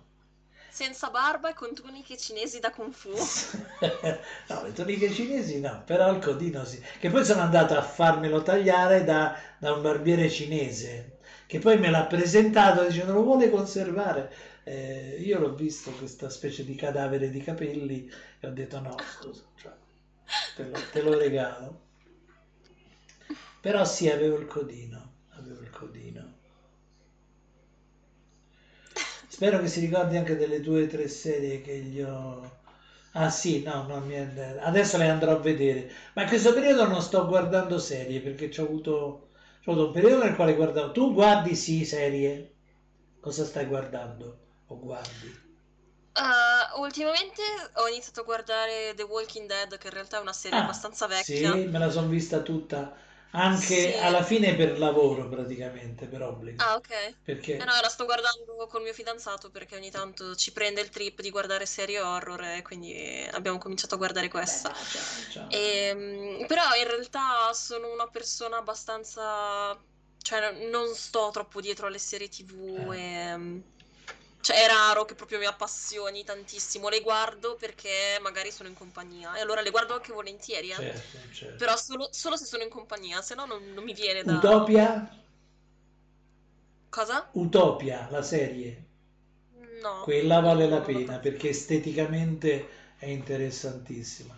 Musica, fotografia, sceneggi- scenografia e anche la novità della storia va- vale, Sì. vale, vale. Andrebbe vista in lingua originale con i sottotitoli, oppure se Ok. tu parli tutte quelle lingue magari la capisci anche senza, senza sottotitoli, eh, perché mh, il, eh, gli attori hanno dei toni che veramente vale la pena di vederlo. Proverò a informarmi, non, non conosco neanche, non conosco neanche il genere, non l'ho mai sentita. Eh, beh, vabbè, è da vedere, da vedere va bene, non, ti, non- non- come dice, non, non ti anticipo assolutamente nulla. Siamo pieni di storia e cultura, ma stiamo arrivati, arrivati a 30 anni fa. Perché? Ma dove? Qui allora si vede che stavano parlando sono bravi. Aspetta, stavano parlando di qualcosa prima. Allora vediamo, eh, così diamo. Invece di essere orgogliosi di un gruppo italiano ha vinto, eh, dopo 30 anni lo, le- Ah, credo parlasse dei Ah, dei Maneskin. Maneskin, sì, sì. Non, non ho seguito veramente la Ma non vicenda, sono stati cioè, gli italiani, eh, quelli che hanno protestato sono stati quelli che hanno perso. Come dire, come dire io sempre, cioè, quelli che ci sformavano, come dicono a Roma. Ah, ok. Eh, No, non, non so, onestamente. La- dunque, le prime sono belle, sono proprio belle. Ti stavo parlando con Barba, Barba e Fuoco.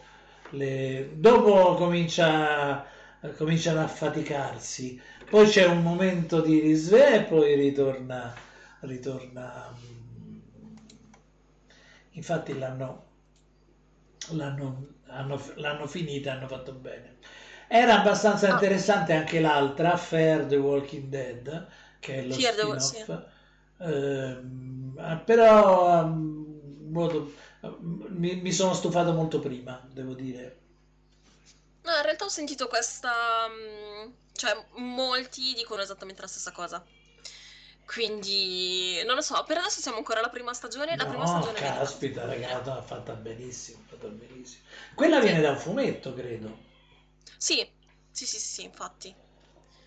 Ehm, però anche di fumetti non li ho... Cioè, conosco la serie perché Eh. ho visto, comunque basta che giri in una Feltrinelli li trovi dappertutto. Ah, sì. Soprattutto qualche anno fa in realtà dove... cioè, in cui andava un po' di, di moda la, la- la serie con gli zombie. Ah, sì. E- Però non, non mi sono mai appassionata troppo al...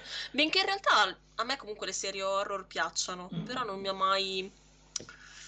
Sa- sarà anche che eh, comunque ho una soglia del- dello spavento abbastanza molto alta. E Ah, quindi sì. tendenzialmente tutte le serie ne ho viste non- io nella vita che... così. Mm, sì, non- Eh. tendo a non spaventarmi molto, anzi quasi mai. E quindi... e- infatti ci sono persone che mi odiano perché... Perché non ti... No, beh, questa è una battuta. Però ci sono persone che magari si spaventano molto facilmente, che quando guardano un film con me... Si sono- scandalizzano. Mi, mi guardano, no, mi guardano con odio proprio come per dire ma perché tu non, non sei terrorizzata mentre io me la sto facendo sotto? No, io sono cioè, tranquilla, eh, rido. no, io non, più che altro non, non ci tengo, gra- cioè sono arrivato all'esorcista, Ok. poi, poi più o meno stiamo sempre lì, cioè quella che sente i rumori nello scantinato e ci va, Esatto. che io non ho mai capito Esatto. questa cosa. Senti Beh, non lo so perché se è casa tua penso che tu andresti. Senti un rumore dietro la porta con delle luci che si muovono tutte quante e tu la apri, cioè non si capisce, cioè non- sono cose, cioè io me ne andrei, no? Invece loro no. La- Eh dipende, dipende, cioè se sei a casa da solo come me adesso e per caso c'è qualcosa di strano, prima di andare a letto vado a controllare. No, quella è un'altra, sì, vabbè, co- sì, sì, sì, sì, è vero. Però, Ci vado con un coltello, però eh, ci vado. sì, sì, sì. Allora, Barba non, sce- non scende a vedere perché al primo rumore della cantina è svenuto. Ah, così è.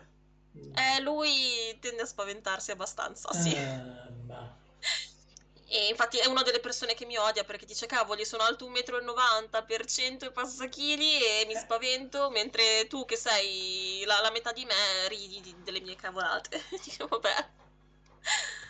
Però è vero. No, in realtà è molto coraggioso, poi si sforza di fare quello che gli chiedo io, di guardare film con me soprattutto. quindi Ah, e quindi sei tu la colpevole di vedere. Spesso sì, devo ammetterlo.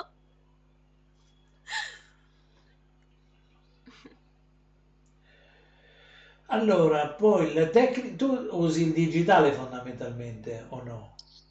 Allora, in realtà io disprezzo il digitale, anche se lo uso Lo perché ormai disprezzi ritmo- addirittura.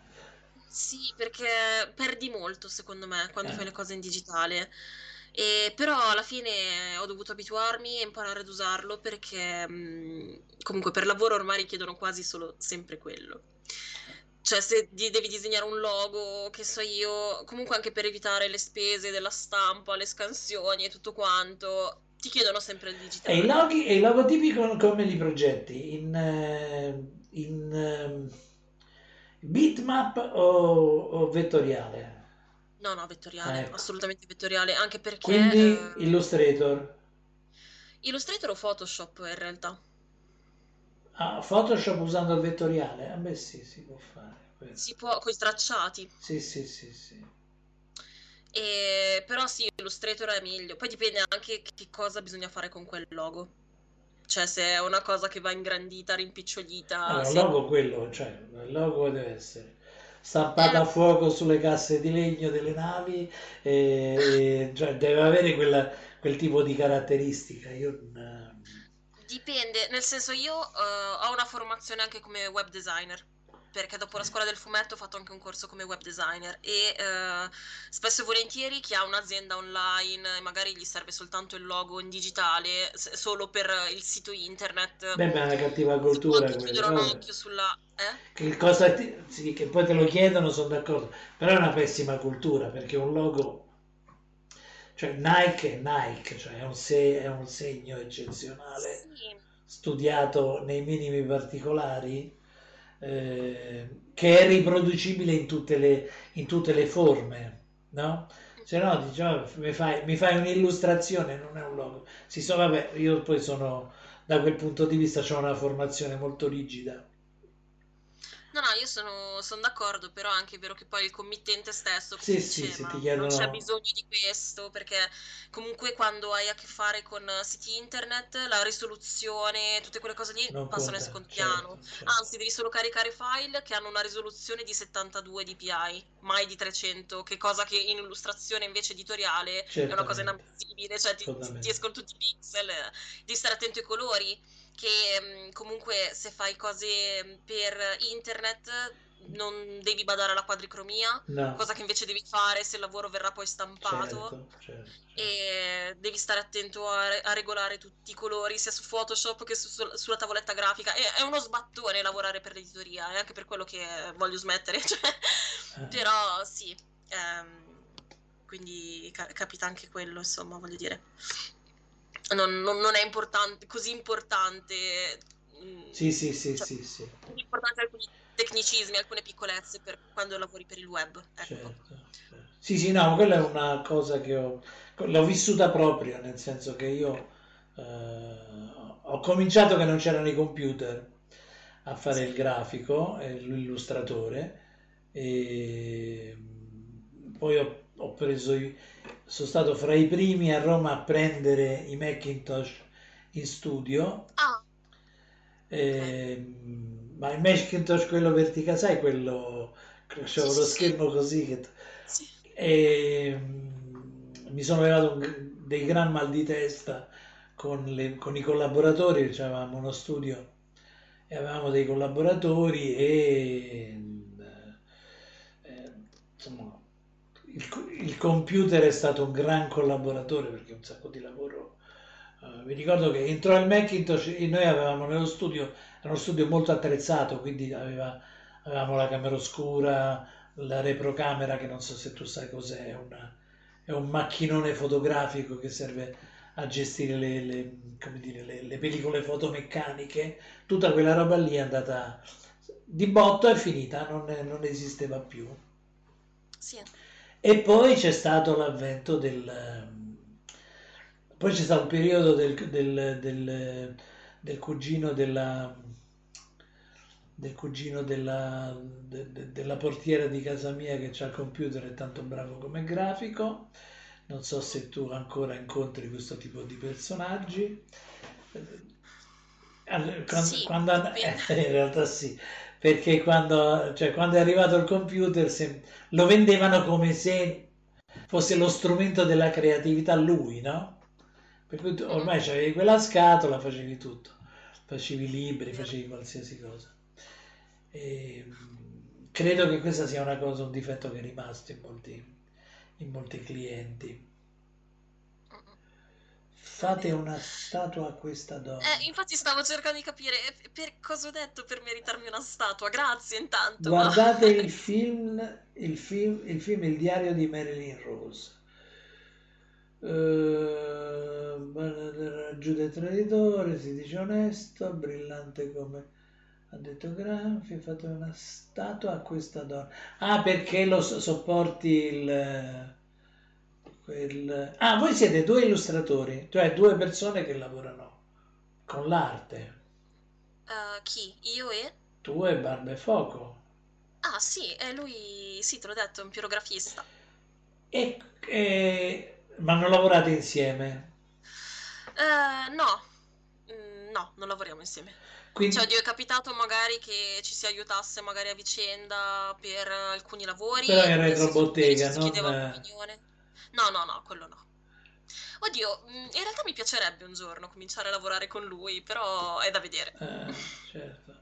No, no, eh, no, perché, no, cioè, perché in genere quelli...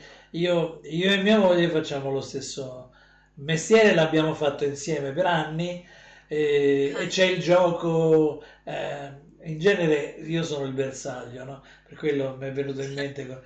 Perché dice, eh, ma tua moglie quanto è brava, no? Cioè, cercano continuamente di fare questo, questo tipo di giochetto, cercando, immaginando che in quella maniera ottengono chissà che vantaggi. Per cui volevo sapere se anche a te capitava, se era capitato, ma se non avete, come dire, lavorato al fronte col cliente eh, insieme, non- è difficile che succeda. No, per ora non è ancora mai capitato, però sarebbe interessante, sarebbe una sfida interessante vedere come va, anche se tra i due in realtà è lui quello molto più attento, molto più preciso, molto più, più bravo, perché Eh. è bravo. Vabbè, ma quella sai, quello, eh, poi l'altra cosa è che chiaramente c'hai di, di fianco una persona creativa e quello che fa ti piace. Poi in genere noi siamo molto autocritici con quello che facciamo noi, per cui quello che fanno gli altri ci sembra sempre meglio, più bello, più interessante. Quindi quello è un... Sì, è forse, un forse anche quello, però è anche proprio lo, lo spirito con cui lo fa, lui crede veramente in quello che fa e si sta impegnando tanto perché diventi il suo unico lavoro. Capito. E, e boh, cioè, quando lo vedi che ne parla, è proprio una di quelle persone che boh, gli si illuminano gli occhi, esatto. E, boh, una di quelle persone da cui bisogna prendere esempio, in realtà. Bene, bene, bene. Vabbè, vi stimate, questa. Ah, invece un'altra cosa volevo, volevo... Sì, perché allora, di tutta questo, queste due ore, ore e mezza di... Io, Grumpy, non... Dov'è Grumpy?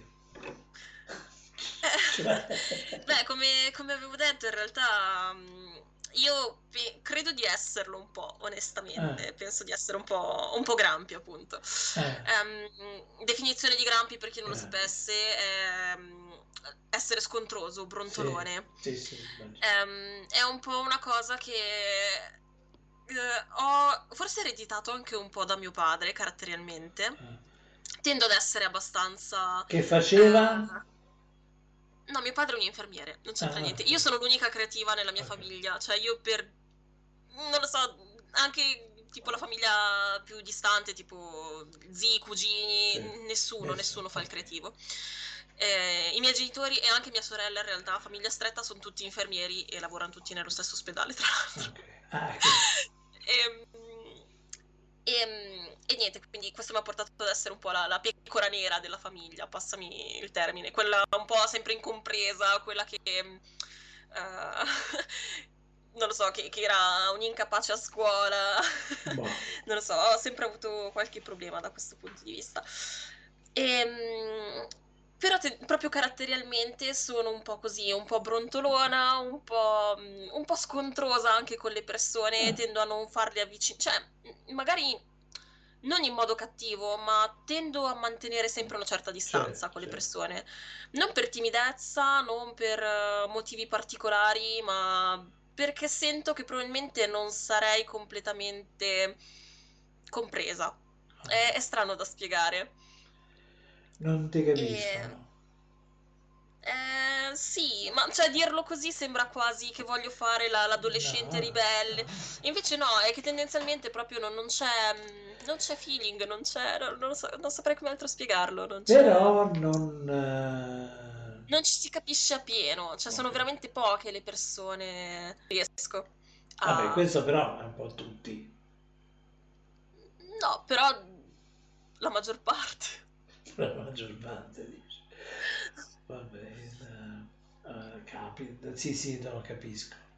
Qui ci sono delle, delle dichiarazioni molto impegnative di Barba Fuoco che Anche scrive... io tanto. eh, Col cuoricino. Di hai solito visto? non è mai così dolce. Cosa? No, dico, di solito non è mai così dolce. No, non è vero, Ah no, è. Grumpy pure lui? No, no. E, no, comunque Grampi anche perché tendenzialmente eh, sono così anche in quello che faccio, tendo a mettere in discussione tante cose, tutto praticamente, come, come dicevo prima, sia, mh, sia per quanto riguarda il mio lavoro che quanto riguarda la mia persona vera e propria. Metto in discussione, brontolo in continuazione, sono una pentola di fagioli Ah, sì, continua. sì, eh? Eh, quindi sì, Grampi per quello. Ah, capito. Vorresti fare un corso di canto? Sì, più avanti sì, mi piacerebbe. Ah, canti, bello. Mm. Ehm, Baiocco canta. Me l'ha detto infatti che, che anche lui è un musicista. Fa musica elettronica?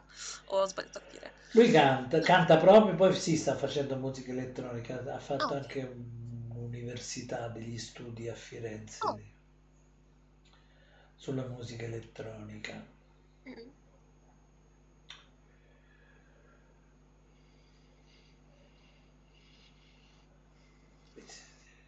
Picasso.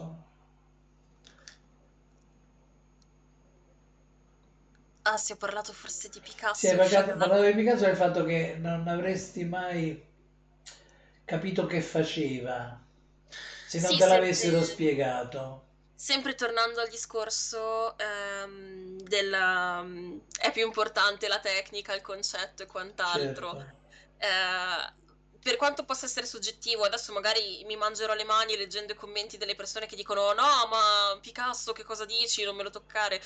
Io i quadri di Picasso non li ho mai capiti. Se non fosse Eh. stato per la mia insegnante di storia dell'arte che mi ha spiegato il contesto, il periodo Eppure è compre- lui è comprensibile, c'è altra gente che è molto meno comprensibile, che devi sapere che tipo di ricerca stava facendo, ma lui no, lui Eh, ma abbastanza... devi conoscere comunque il periodo storico e quello che stava succedendo, Beh, credo quello- io. Però pure con Raffaello devi fare la stessa cosa. Sì, no, ma infatti ho preso Picasso Sì. perché boh, mi- è il primo che mi è venuto in mente. E al contrario facevo il paragone con Chagall, che invece è un altro artista che a me non piace, non mi trasmette niente, sinceramente. Perché Picasso comunque ho guardato alcune sue mostre, perché comunque ero incuriosita, cioè volevo capirlo.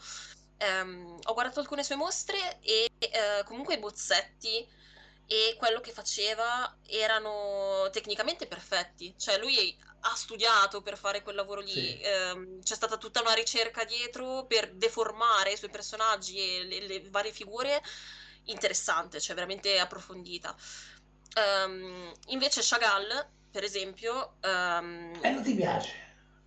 No, Chagall lo trovo aberrante, non mi piace Ah, per niente. Eh, perché comunque ho visto i suoi bozzetti, ho visto quello che faceva e i suoi lavori non... erano puramente concettuali, zero tecnica e comunque non mi... allo Sì, stesso no. modo non mi trasmettevano niente se non... Beh, quello fosse- però era un periodo nel quale facevano, cioè il, periodo nel quale le- lavoravano era così, insomma, non era... Sì, però siamo alle soli- alla soli- il solito discorso di prima, cioè se l'arte deve essere spiegata con una didascalia, Beh, dai, Chagall non c'è bisogno di spiegare da sé. Poi magari dice, vabbè, non è che sapeva tanto, Chagall non è che sapeva tanto disegnare, però eh, non è, cioè, Non lo so, eh, di Chagall ho in mente soltanto il dipinto con eh, i due innamorati dove Eh. ci sono... Eh, quello è l'unico comprensibile per me, gli altri sinceramente ho fatto una fatica estrema a capirli. Mm. Ma magari è una cosa mia, eh, cioè l'arte è Sì, sì, soggettiva, sì, cioè, sì, anche per No, me. no, no, vabbè, non discuto perché in queste cose qui eh, poi, eh, poi vabbè, vale la pena andarsi a vedere, andare a vedere che facevano e anche perché lo facevano, perché molto spesso il perché quasi quasi conta più del risultato, no? No, no, esattamente, ma infatti, come ti dicevo, alla fine secondo me è importante comunque alla fine essere curiosi e cercare di approfondire. Io comunque sono andata a vedermele delle mostre su Chagall, certo, certo. come anche di Picasso, però comunque ci sono delle cose che capisco meno di altre e è un mio limite, lo riconosco, ok, però mh, la sua arte non mi arriva e quindi non riesco a giudicarlo un bravo Certo. artista per questo. Beh, perché quella è arte che non, non- non basta, come dire, di pancia non basta. Vabbè, comunque. Sì, Sono- ma infatti ti- è un mio limite, ripeto, Sì, sì, è un mio sì. limite, io, a me non arriva. Certo, Ci sta, certo. Mm, come magari a te può non arrivare qualcos'altro. No, sicuramente non, eh, non- non- non discuto, non, eh, però poi se vai a approfondire, poi a volte capisci certe cose che magari puoi usare per i tuoi lavori, no? Sì, sì, Che no, sembrano eh, incomprensibili e invece poi però hanno un... ehm, Sì, magari come quello che fanno loro, come se la sono giocata, non funziona, ma quell'approccio lì, se giocato a modo tuo, invece funziona e come, è molto produttivo. Quindi vale sempre la pena andare a vedere, a vedere quello, quello che, quello che fanno. No, no, ma assolutamente, per quello sono d'accordo. Oltretutto, ti dirò di più, ci sono degli artisti che col tempo ho rivalutato molto e quindi può essere anche una- un fattore... eh, aspetta, come si chiama? Bo- Boldini, Boldrini, Boldini, Boldrini, sì. Boldrini, sì, ok, non me lo ricordavo perché Sì, visto... Cioè, cioè, Ah, io, eh, per me è un caso, eh, non so perché. Io non mi ricordo mai i nomi, quindi... Ehm, eh, no, aspetta, cosa stavo dicendo? Ecco che ho rivalutato, ma perché secondo me eh, dipende anche molto da, mm, dal periodo che stai vivendo, dalle esperienze certo. che stai facendo in quel periodo. Quindi non escludo un domani che vado a vedere una, un'altra mostra di Chagall, l'ennesima, incuriosita, e boh, mi esplode certo, qualcosa nel cervello certo. e comincio a rivalutarlo. Però ora come ora... Beh, anche perché sei giovane tu, eh. Beh, ho 27 anni in sei realtà. Giovane, sei una ragazza. Madonna, che ragazzina. che figata. Stai, stai cominciando. Eh, sì. Beh, io penso che sia un inizio continuo in realtà. Penso che ancora a 70 anni sarò Continui ancora a cominciare, sì, sì, no. Tu... Sì. Questo, questo te lo posso garantire. Questa è la, la cosa bella, infatti, della, de, dell'arte in genere, penso anche perché ci saranno stimoli nuovi, eh, e, mm, generazioni nuove, periodi storici nuovi e quindi sarà sempre tutto diverso, sarà sempre tutto... È bello, perché almeno non ti fossilizzi mai su una cosa, credo certo. io. Io intanto comunico a Baiocco che non intendo più usare questo programma per fare streaming perché continua a fare come gli pare. Eh, io direi di fare un'altra cosa.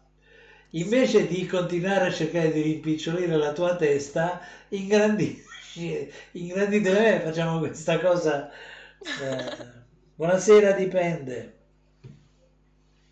E facciamo questa intervista intima a quattro occhi.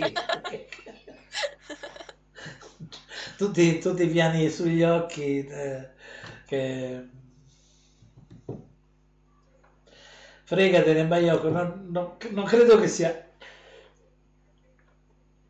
non, non, credo che sia eh, così importante. Buonasera, stiamo benissimo.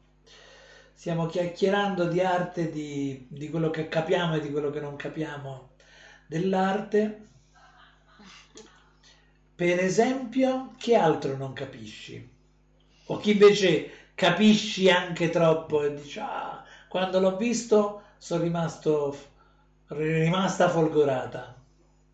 Mm, oddio, è una bella domanda questa. Uh, um, Goya. Goya è il mio artista preferito in assoluto. Uno che sapeva usare il nero. E... Esatto, eh, lui credo di capirlo bene. Uno che invece, vabbè, che non credo di capire, in realtà te ne ho già detti un paio. Ehm... Sì, no, Goya penso che sia boh, quello che mi arriva più di tutti. Il, il, mio pittore preferito in assoluto. E poi perché è un precursore, è uno che, che anticipa la grande crisi che ci sarà. Cioè, esatto. Non capisco molto tutti gli artisti, i futuristi. Non li capisci? non è che non li capisco, è che non, non, mi arriva la loro arte più che altro. Cioè, per quanto li capisca, c'è il dinamismo, la velocità, tutto quanto. No, ma allora, quelli lì, allora, c'avevano un problema. Mm. Che è il problema del secolo. Mm-hmm. Sia loro che i cubisti avevano il problema del tempo, della relazione con il tempo.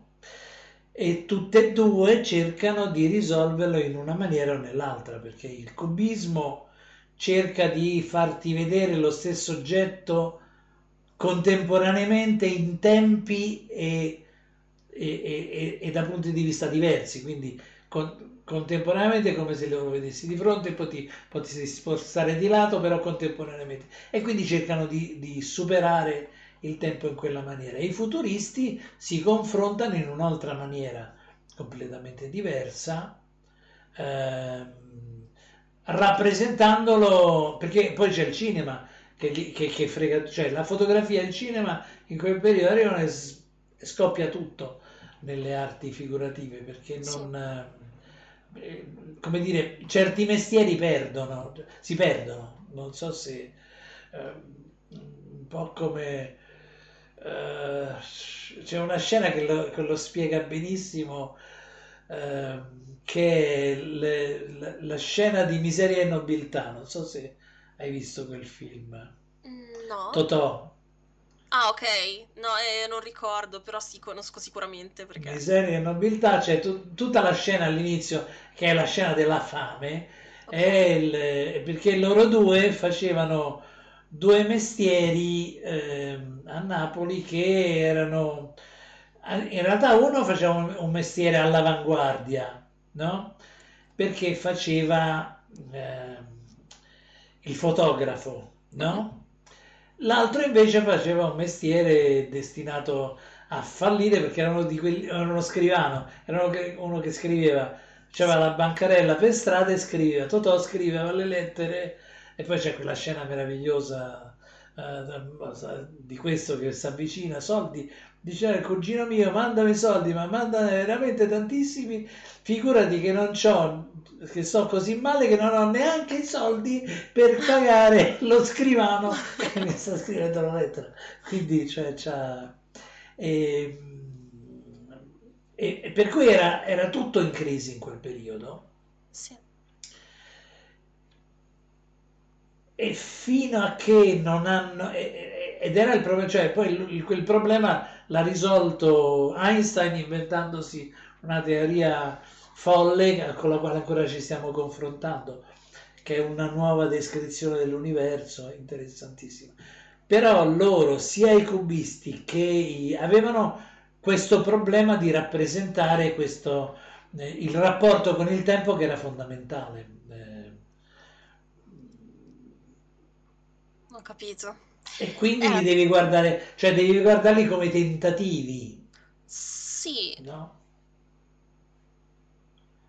Sì, anche se eh, boh, ehm, è lo stesso discorso che facevo. Forse sì, adesso che comunque me l'hai spiegato, lo capisco, però comunque guardandolo non, non mi arriva il messaggio lo stesso. Eh, beh, e... Ti ripeto, magari ho bisogno di studiare più, cioè... più, dettagli, non lo so. E poi erano gran pittori, ancora non erano gran pittori comunque. Mm. Come l'altro che hai citato prima, no? Quello Francisco eh... Goya? No, no, l'altro che l'hai capito da poco. Eh, come si chiama? Eh, Boldrini. Boldrini. Sì. Pittore Liberty. Quasi ex pittore, quasi pittore di corte, nel senso che era, era, ancora faceva ritratti della buona borghesia, quindi c'era quel sì. tipo di, di clientela lì, però con una rapidità di gesto, eccetera, ben cosciente di quello che sarebbe successo, perché su, sulle spalle di questi poi hanno costruito eh, prima l'impressionismo, i macchiaioli e poi il, eh, le, tutte quelle quelli che sono tutti tentativi di, di, di, di di trovare un ruolo per gli artisti, che peraltro non è che lo dovevano trovare perché gli artisti hanno quel ruolo lì, peraltro. Cioè hanno il ruolo di capire com'è la realtà esatto, di, di interpretarla, di dare una loro interpretazione. Il discorso che facevamo prima sull'utilità dell'arte al giorno d'oggi. Beh, sì certo, quello sempre. Cioè, aiutare, il... non aiutare necessariamente, perché l'artista non penso che lo faccia con uno scopo. Aiutare è tipo un supereroe, non, non è il nostro caso. Eh, è più... Io ti fornisco il mio punto di vista della cosa. Tu che punto di vista dai dal, dal tuo? Cioè, che certo. interpretazione gli dai? Senza uniformarti troppo a quello che dà la massa. E... È interessante. Beh sì, perché comunque, no, più che altro... Le eh, quasi sempre funziona eh, con un meccanismo di rottura degli schemi, mm. cioè con la sorpresa, no? Cioè io ti presento le cose da un punto di vista che non ti aspetti. Sì. Quello là. È vero. E quindi da ora in poi dobbiamo chiamarci artisti, non possiamo più tirarci indietro. Faremo questo sforzo. Ci dobbiamo prendere le nostre responsabilità. Giusto, anche se è appunto una responsabilità grossa. Siamo arrivati alla fisica quantistica. No, l'ho evi- ho glissato, non potete dirlo. No, dai. La fisica quantistica lo so io. Quando avevo... eh, lo so perché a un certo punto di botto... Allora io ero, quando avevo 12-13 anni, eh, ero poverissimo perché mm, avevo dieci anni, mio padre era morto e eh, suoi, lui, lui, era ricco, cioè era un imprenditore, quindi era ricco, i suoi soci si erano fregati tutto, praticamente ci hanno lasciato quasi sul lastrico, no? E, però avevo amici e uno di questi amici aveva un'enciclopedia eccezionale per quel periodo che era un'enciclopedia della scienza e della tecnica di, eh, della Mondadori. Ok. Bellissimo, un'opera monumentale, un lavoro eccezionale. E lì spiegano eh, e lì certo, c'era la sezione eh, e, e, e, mi prestava questi libri. Me ne prendevo uno per volta e me li leggevo tutti. Io sono una, una specie di onnivoro rispetto ai libri, leggo tutto, qualsiasi cosa a qualsiasi livello. Mi, mi interessa la, la, lettura più che la scrittura. Non sono uno che scrive granché, granché però leggo tantissimo. E in questo libro scopro tutta una serie di fatti con i quali la fisica quantistica si stava confrontando in quel periodo e scopro delle cose che la realtà che percepiamo non è reale, che quello che, eh, che ci raccontiamo, cioè che quello che noi vediamo è qualcosa che noi ci, ci stiamo raccontando, non ha niente a che vedere con quello che arriva, con i dati che arrivano. Sì e che la realtà è comunque condizionata dal punto di vista dell'osservatore, cioè non puoi pre- nell'osservazione di un fenomeno non puoi prescindere dall'osservatore perché l'osservatore modifica il fenomeno, cioè se il fenomeno avvenisse senza un osservatore andrebbe in una certa maniera. Il fatto che c'è un osservatore modifica il, tutta la situazione, è un principio fondamentale per la, per la fisica. Ah, ok. No, per eh. me è arabo questa roba, sinceramente. Indeterminazione, cioè, allora, praticamente tu per osservare le cose, cosa fai? Devi avere la luce. E la luce è una forma di energia e quindi se tu investi un fenomeno con dell'energia lo stai modificando. Cambia. Ok? Sì. E, e quello c'ha un sacco di altre implicazioni. Fra le altre è che tu, il tuo punto di osservazione è fondamentale, insomma. E, e da quel momento in poi comincia a viaggiare nel mondo osservando la gente e osservando il, le cose, eh, tenendone conto. E, non fidandoti, costruendo delle storie sui vicini, eh, sui vicini al, al, al ristorante. No? Sì. Che è esattamente quello che fai tu, no? Esatto. Cioè ti racconti una storia che non ha niente a che vedere con la realtà dei fatti, o forse sì. Non possiamo saperlo. Non, non ci possiamo saperlo. Però ci fidiamo dell'interpretazione nostra per un'infinità di altri casi. Certo che è assolutamente arbitraria. È roba complessissima. Eh no, quello che, è quello che fai, quello che facciamo sì. noi. Vediamo la realtà e ci siamo costruiti dei mezzi e dei linguaggi per, ehm, per esprimerla come la vediamo noi, oppure perlomeno per creare delle situazioni critiche eh, che, che, scuotono il senso della realtà di chi, ti, chi, sta guardando le cose che fai. Questo però gli, arti, gli illustratori ra- raccontano le cose, eccetera.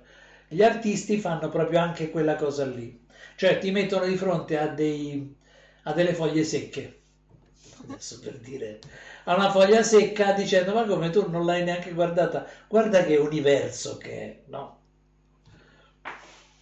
Vabbè. è vero però non riesce a fermarsi. Vabbè, ma scusate, preso dai discorsi. Il mio, il mio secondo nome è Dottor Divago, quindi così mi ha battezzato una cara amica che sta zitta zitta, non dice niente oggi.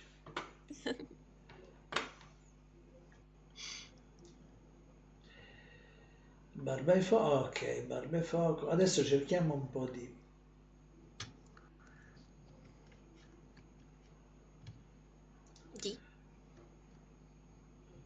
Ora così si vede bene, siamo quasi uguali.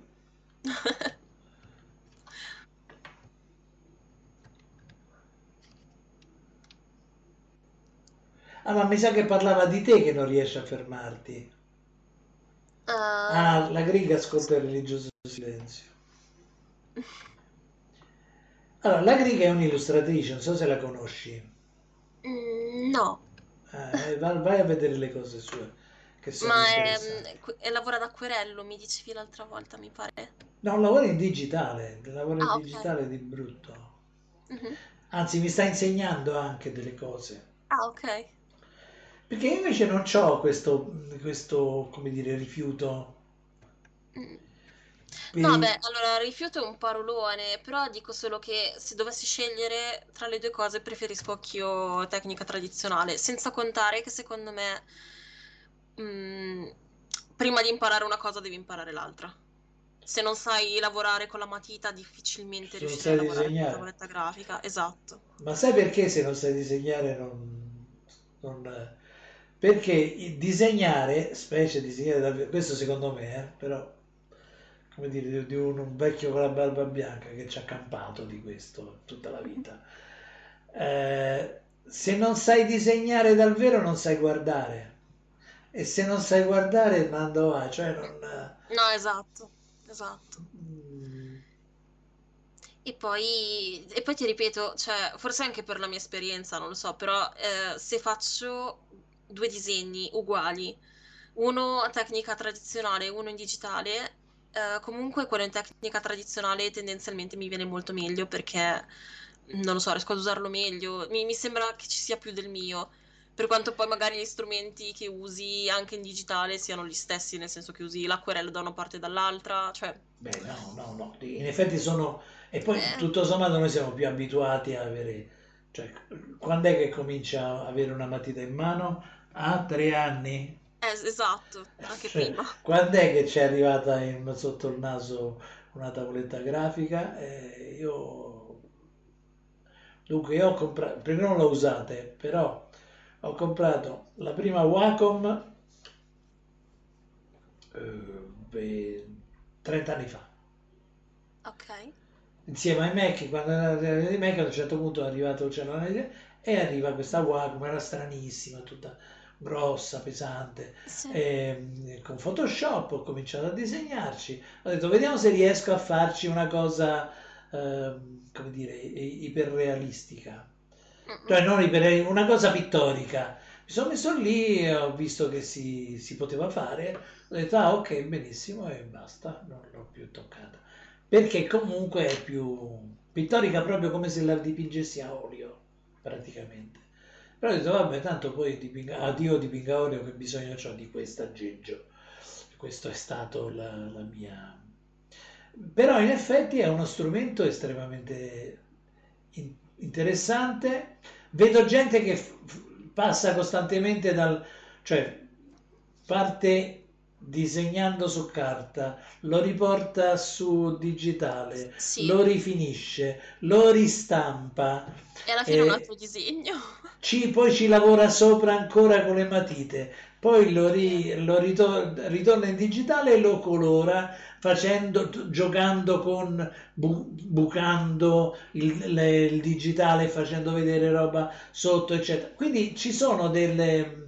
È un altro strumento, è solo un altro strumento che va usato come strumento. No, no, beh, certo, eh, però non lo so, è Cioè, uno anche ce l'ha, certo. Da, da romantica mancata, io dico che comunque c'è avere il, il taccuino con il block note, sì, non il block note, Sì. scusa, il blocco da disegno con la matita, te lo porti in giro sotto il braccio, ha comunque tutto un altro sapore. Sono Per quanto poi il digitale dia comunque delle soddisfazioni, eh, non dico di no. Io comunque ne parlo relativamente male, ma ho qui una Cintiq, ho qui un iPad e Eh, cioè disegno anch'io digitale, eh, non è che... Sì. Però è un'altra cosa, sono proprio cose diverse, dà una soddisfazione diversa, secondo me, proprio a, a livello di, Vabbè, sono non so, scelte di soddisfazione. culturali. No, beh, culturali. certo, cioè è come Cultura, tutto, cultura. come, Sì, come come tutto. Nell'arte non esistono regole, in No, realtà. assolutamente. E, e questa è la cosa bella. Sono entrambe tecniche stupende e uniche, sì, sono, sono d'accordo. Infatti io mi sono avvicinato adesso e ho provato, c'ho una tavoletta da, da ridere, eh, perché insomma se non... io sono sempre stato, ho sempre avuto il, principio, il principio che gli, gli attrezzi te li paga il lavoro, quindi se non stai facendo un lavoro eh, che, ti, che ti permette di comprarti un attrezzo da 5.000 euro, eh, è giusto che tu non abbia l'attrezzo da 5.000 euro. Esatto, non è ha nessun è senso. vero. E, però mi, mi sta intrigando, mi sta intrigando, devo dire. Mi sono comprato un programmino di disegno. Clip Studio Paint, ho visto Sì, sì, sì, sì. Lo uso Che- anch'io, perché... Con è tutto che ho sempre usato Photoshop, ma credo più, più che altro sia un limite di pazienza, nel senso che non ho la pazienza di mettermi a studiare come si costruiscono i pennelli di Photoshop, perché per cui Ah. tutte le volte che li provo mi dà, mi dà fastidio, mi dà quel fastidio che probabilmente sì, che, che provano tutti quelli che s- sono abituati a una matita che gli risponde anche quando disegnano eh, con gli occhi bendati e invece quell'aggeggio lì, insomma, bisogna Sì. conoscerlo. In realtà nel mio caso trovo che Photoshop sia, oltre che caro, perché comunque guardiamo anche il lato economico, Sì, sì, pagare una licenza non è come pagare mensile, non è come pagare un Certo. programma che lo compri ed è fatta, è finita. Trovo che però sia anche poco fluido. Eh, Ehm, cioè, quando proprio cerchi di fare il bozzetto, non, non mi trovo con il pennello di Photoshop. Quindi, mm, a, a livello di fluidità, mi sembra sempre un po' limitato. Però, cioè, ripeto, anche lì ognuno ha un po' la sua filosofia sul digitale. C'è chi usa tre programmi diversi per colorare, tre per, per disegnare. Io, per esempio, uso un programma per disegnare, per fare lo sketch, uno per inchiostrare e uno per colorare. eh, Quindi pre- uso Corel Painter per colorare, non so se, se qualcuno No, qui in chat lo conosce. Color È Painter. Corel Painter, me l'ha... Ah, eh, Corel, Pa- eh beh, Corel Painter è un vecchio programma. Sì, però eh, l'hanno comunque molto aggiornato. no, no, adesso- ma è ottimo perché è il primo che ha cominciato a imitare il senso della carta, no? Esatto, infatti è molto Eh, pittorico, dà molte, mm, Sì, molte sì, soddisfazioni sì. da quel punto di vista. Me l'ha ehm, me l'ha fatto vedere il mio insegnante Daltan, Paolo Daltan, non so se lo conosci. No. È- Era un altro illustratore che Ma io faceva... sono un, sono, come dire, un principiante perché sto tornando a Ah, questo. ok. Poi in questo No, mondo assolutamente ci sto entrando. un illustratore abbastanza Ah, sì, noto sì. perché fa libri per bambini, ma Eh. da anni. E comunque mi ha, mm, me l'ha suggerito lui. Ti, ti consiglierei di provarlo. eh, Corel Painter ti troveresti bene per colorare perché mm, No, la, sì, la resa è, è ottima secondo me.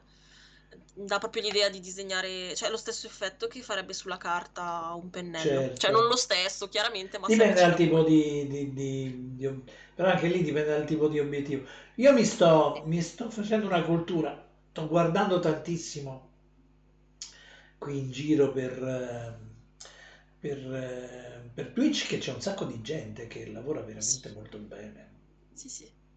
ma, ma a livelli eh, astrali, veramente eccezionali. No, è vero, cioè è tutto un mondo. Poi la cosa bella anche lì è appunto che non essendoci regole, non essendoci, cioè è un insieme di filosofie diverse e l'uso che se ne fa. E Certo. quindi l'essere umano alla fine impara per imitazione, spesso e volentieri guardiamo, impariamo e, e rifacciamo le stesse cose. Eh, rubi il mestiere, poi il Eh, mestiere... eh, Anche perché sì. non c'è altra maniera per imparare se non rubarlo il mestiere.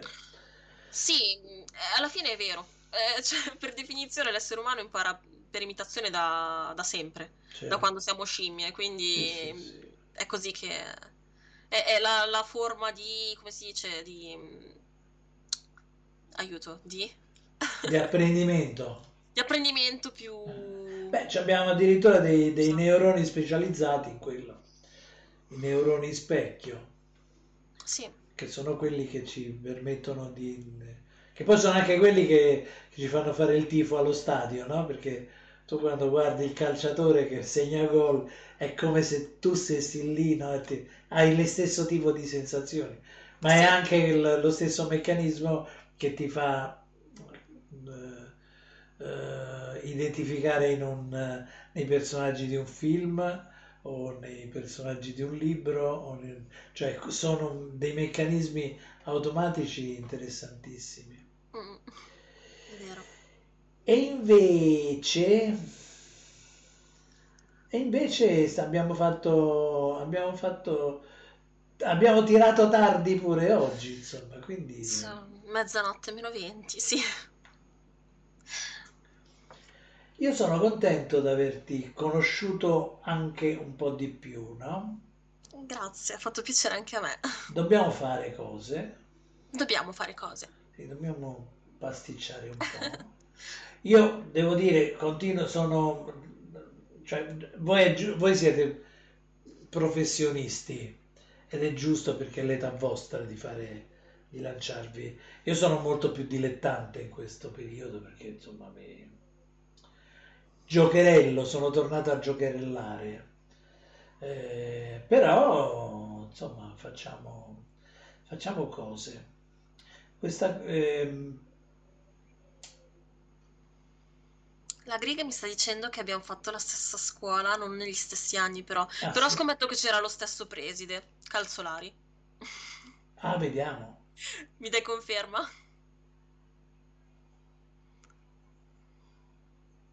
Sì, infatti immaginavo che avevate fatto la stessa scuola. Ah, Beh, però caspita, bella scuola, eh? Sta tirando fuori Sì, infatti Sì, è lo stesso preside. calzolari. Bella scuola però, sta tirando fuori bella gente.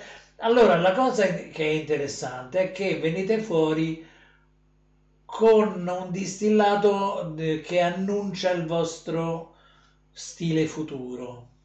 Mhm.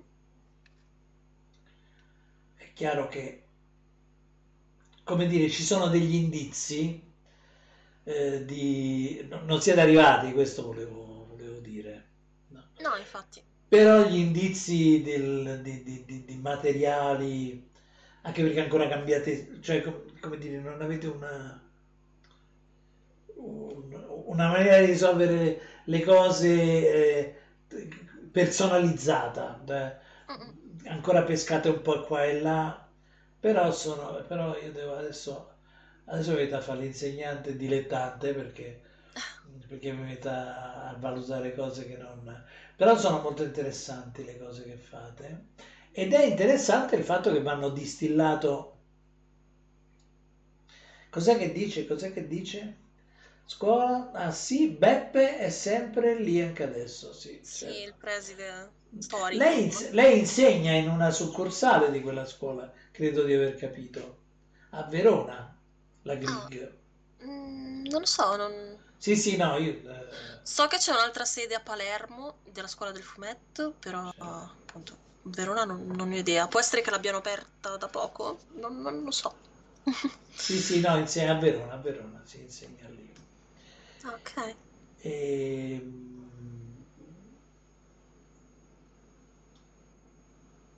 Se scriviamo una Verona lettera d'amore, conferma, sì. sì. Se scriviamo una lettera d'amore a qualcuno, pregna di significato, ma la penna che stiamo usando funziona poco, lascia delle macchie enormi e la nostra calligrafia somiglia a zampe di gallina che corrono sui binari, difficilmente il destinatario capirà quanto volevamo dire. Bellissimo. Quando ho letto questa cosa ho detto, caspita, no, bisogna approfondire, bisogna approfondire perché mi è piaciuta molto. Cioè io sono, propugno questa cosa moltissimo. Secondo me la, cioè è, la, la tecnica non è la cosa più importante, ma è un po' come dire che eh, s- se non lo sai guidare, eh, come fai a salire su un Maserati? Cioè, un Maserati lo devi saper gestire, se no quando parti al semaforo invece di andare di partire dritto cominci a sgommare e andare di traverso e Sì. vai a sbattere. Quindi eh, la potenza è giusta, ma la potenza senza controllo non ha nessun, nessun senso da una parte e dall'altra l'allenamento aumenta la potenza. No, esatto. Non si nasce potenti. Poi il mondo è pieno, non so se ci hai fatto caso, è, è pieno di grandi promesse mancate. Quanti amici c'hai che magari avrebbero avuto molte più doti delle tue, no? Partivano molto più... A... Ale è stanco. Sì, perché sto parlando, ho cominciato a parlare io, ho cominciato a pontificare, quindi siamo... Sta diventando... No, non è il BMW, è il Maserati, scusa se permetti. Cioè, cioè, la classe non è acqua. Cioè... Beh, che data l'ora ci sta anche, dai. Bob Ross, ma Bob Ross vi piace a voi? Perché io non... A me tantissimo, io Dai. adoravo Bob Ross. Con le altro... spatole ci fa questa... Ma allora, eh, io ho approfondito un po' la sua storia perché mi interessava, non tanto come artista forse, perché alla fine come artista è uno che ha imparato la tecnica, non, um, cioè fa sempre le stesse cose, faceva sempre le stesse cose. Ehm, più come persona in realtà. Tu sapevi che Bob Ross era tipo un ex sergente militare, bacchettone, di quelli che proprio... Ah, sì, no, no. Lui era un ex militare e um, il suo ruolo era quello di trattare tutti malissimo, cioè di dare... Ah, di quelli che ti urlano in faccia, che sei tu? Recluta! Lui ha mollato tutto perché è uscito traumatizzato da quell'esperienza. Lui certo. non, non, voleva, non era, non aveva certo. il carattere, cioè... E quindi mh, aveva imparato questa tecnica di... Mh, di pittura da un amico che infatti l'ha anche accusato di plagio, c'erano state delle, eh. de- delle cose comunque. E, ehm, e, poi si è messo a fare pittura così, gli hanno dato un suo programma televisivo, si è fatto la permanente perché i suoi capelli non sono quelli in realtà, non erano quelli, erano eh. capelli normali, però per costruire un personaggio gli hanno suggerito di farsi la permanente. Eh. E, e, niente, e poi si è messo semplicemente dipingere. Sì, sì, sì. Si è messo a dipingere e um, ha fatto il boom di, di, ascolti perché comunque era un personaggio lui, comunque era molto dolce, con lo scoiattolo nel taschino. E, um, era, era, una persona interessante. E poi aveva questa voce sempre molto, um, molto pacata, molto tranquilla e, e la gente ha iniziato ad appassionarsi a questo, no? Più che più che poi ai lavori che portava. Poi so che eh, si vendeva comunque i suoi lavori, quelli che vedevamo, certo. che, che, faceva per il programma, però più che come artista era amato proprio come personaggio. Peccato solo sia morto giovane, lui e anche sua moglie hanno lasciato un figlio che... Boh, ah. no. Poi no, non ha più comunque intrapreso la carriera del padre. No, non so niente, non so praticamente nulla. Ogni tanto vedo così e sì. Cioè, è facile, si fa così, tra, tra, tra, tra. E dico, vabbè, sì, in effetti, cioè, tanto facile non è perché comunque... Però in realtà se, se ci guardi, vuole, ci vuole, guardi... la, ci vuole, ci vuole il gesto poi... giusto, non è una cosa così semplice. Esatto, ma è solo questione di imparare il gesto, perché lui, lui lo diceva anche lui, lui non, non, era una persona che si sentiva un artista. Certo. Proprio per il discorso che facevamo prima, perché comunque non era un vero artista, lui si limitava a dipingere paesaggi, e, mm, però ha imparato la tecnica, ha imparato eh. il gesto e fine, faceva certo. quello e basta alla fine. Qui in Sardegna veniva un romano che faceva una, aveva una tecnica del genere, lui lavorava con gli smalti uh-huh. e su una carta molto lucida spargeva lo smalto e poi lo spatolava via, però spatolandolo tirava fuori i, chia- i bianchi chiari sì. e allora costruiva queste cose e lo faceva con, parlando molto più di me adesso, cioè parlando, con, parlando e interagendo con, con, la gente, vedeva un sacco di roba con questa... Eh, ognuno ha un po' il suo metodo, alla fine ognuno eh, trova certo. la sua filosofia, ecco. E andava per le fiere a fare questa cosa. È un Andreu più Henry sei bellissima sulle mani per lei grazie Andre Andre che è un, uh, un fan cioè evidentemente è un mio amico sì bene bene i suoi quadri sono ancora chiusi in qualche magazzino umido, la Greek dice. No, io non, ho, non ne so, praticamente non ne so nulla. Comunque imperversa pure qui su, su Twitch c'è un canale che è sempre in cima a tutte le, le, classifiche, nel quale rimandano, credo, tutte le sue... perché è morto lui, no? Lui è morto, sì, mm, negli anni, forse i primi 2000. È un po' di anni ormai che è morto. Eh, che storia. Ha avuto un tumore, no, non era un tumore, un, boh, un fibroma. Eh, Ah. penso fosse un tumore. Comunque, vabbè, è morto. Ha fatto anche una brutta morte. Fra l'altro, non aveva detto neanche niente ai produttori del- dello show. Ha continuato fino all'ultimo. Ah, e quindi poi il botto dice ciao, arrivederci. Sì, sì, Beh, sì. non male, è carino, lo farei anch'io. Sì. Eh, mi pare, mi pare una bella storia. Allora, qui ci... Beh, in effetti ormai è ora 23.51, eh, ci hanno supportato e, e anche forse nel mio caso ci hanno anche sopportato Ma no. abbastanza. Ehm, allora, io sono stato contentissimo di averti conosciuto già da prima, poi eh, con l'intervista ancora di più e questa chiacchierata, anche se io speravo, mi aspettavo un po' di, di, di Grampi e invece non c'è, eh, quella, quella non è uscita. Quella Eh, più scontrosa, dici? quella un po' più scontrosa. Mentre la Grieg, no, eh, se ti vai a vedere la sua, la- lei è fantastica perché eh, è così tutta carina. Poi affronti un, un argomento tecnico e la vedi che cambia completamente. Cioè, dunque, allora, Sì. come se si sedesse a una scrivania e comincia, cioè cambia, cambia personaggio. C'è Dr. Jekyll e Mr. Hyde. Si infervora. Sì, sì, sì, sì. Ci No, aspettavamo la- che trattassi male, no? Sì, sì, sì, sì. Beh, sarebbe stato, sarebbe stato eh, giusto anche perché, No. eh, eh, però, Lo faccio solo con chi lo merita. eh, ma allora si vede che non mi conosci bene. Beh, per ora non Perché- stato motivo, quindi... Ah, mi sono mascherato bene. Va bene, adesso a prescindere dalle, dalle battute sciocche, io sono specialista delle battute sciocche, e ci salutiamo qui. Ok, per questa cosa.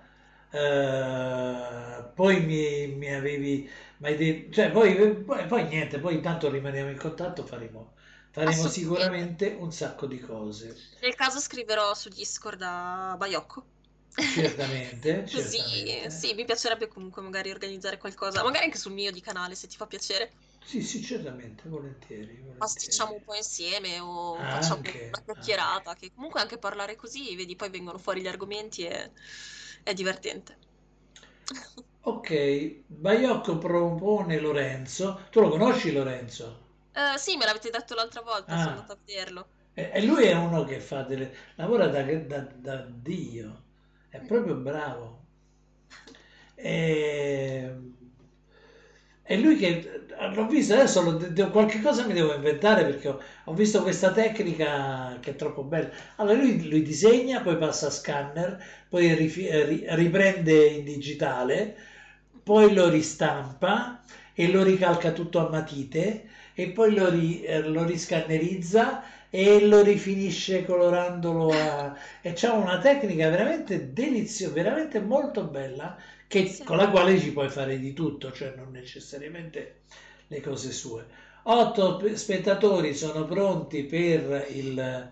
quindi praticamente ci stanno chiudendo. Sì, Ciao, è stato grazie, Grazie. grazie della compagnia. ma grazie. grazie, a te e grazie alla chat. Ciao, state benissimo. Alla prossima. Andrea Pio, ciao, grazie. Anche, anche io sono stato un po' bravo, non solo lei. Però vabbè, grazie. Ti- Grazie giustamente ti voglio fanno il tifo e ti vogliono bene. Ciao, ciao. Ciao. Adesso si chiuderà, Ok. ce lo diranno. È stato un piacere, grazie.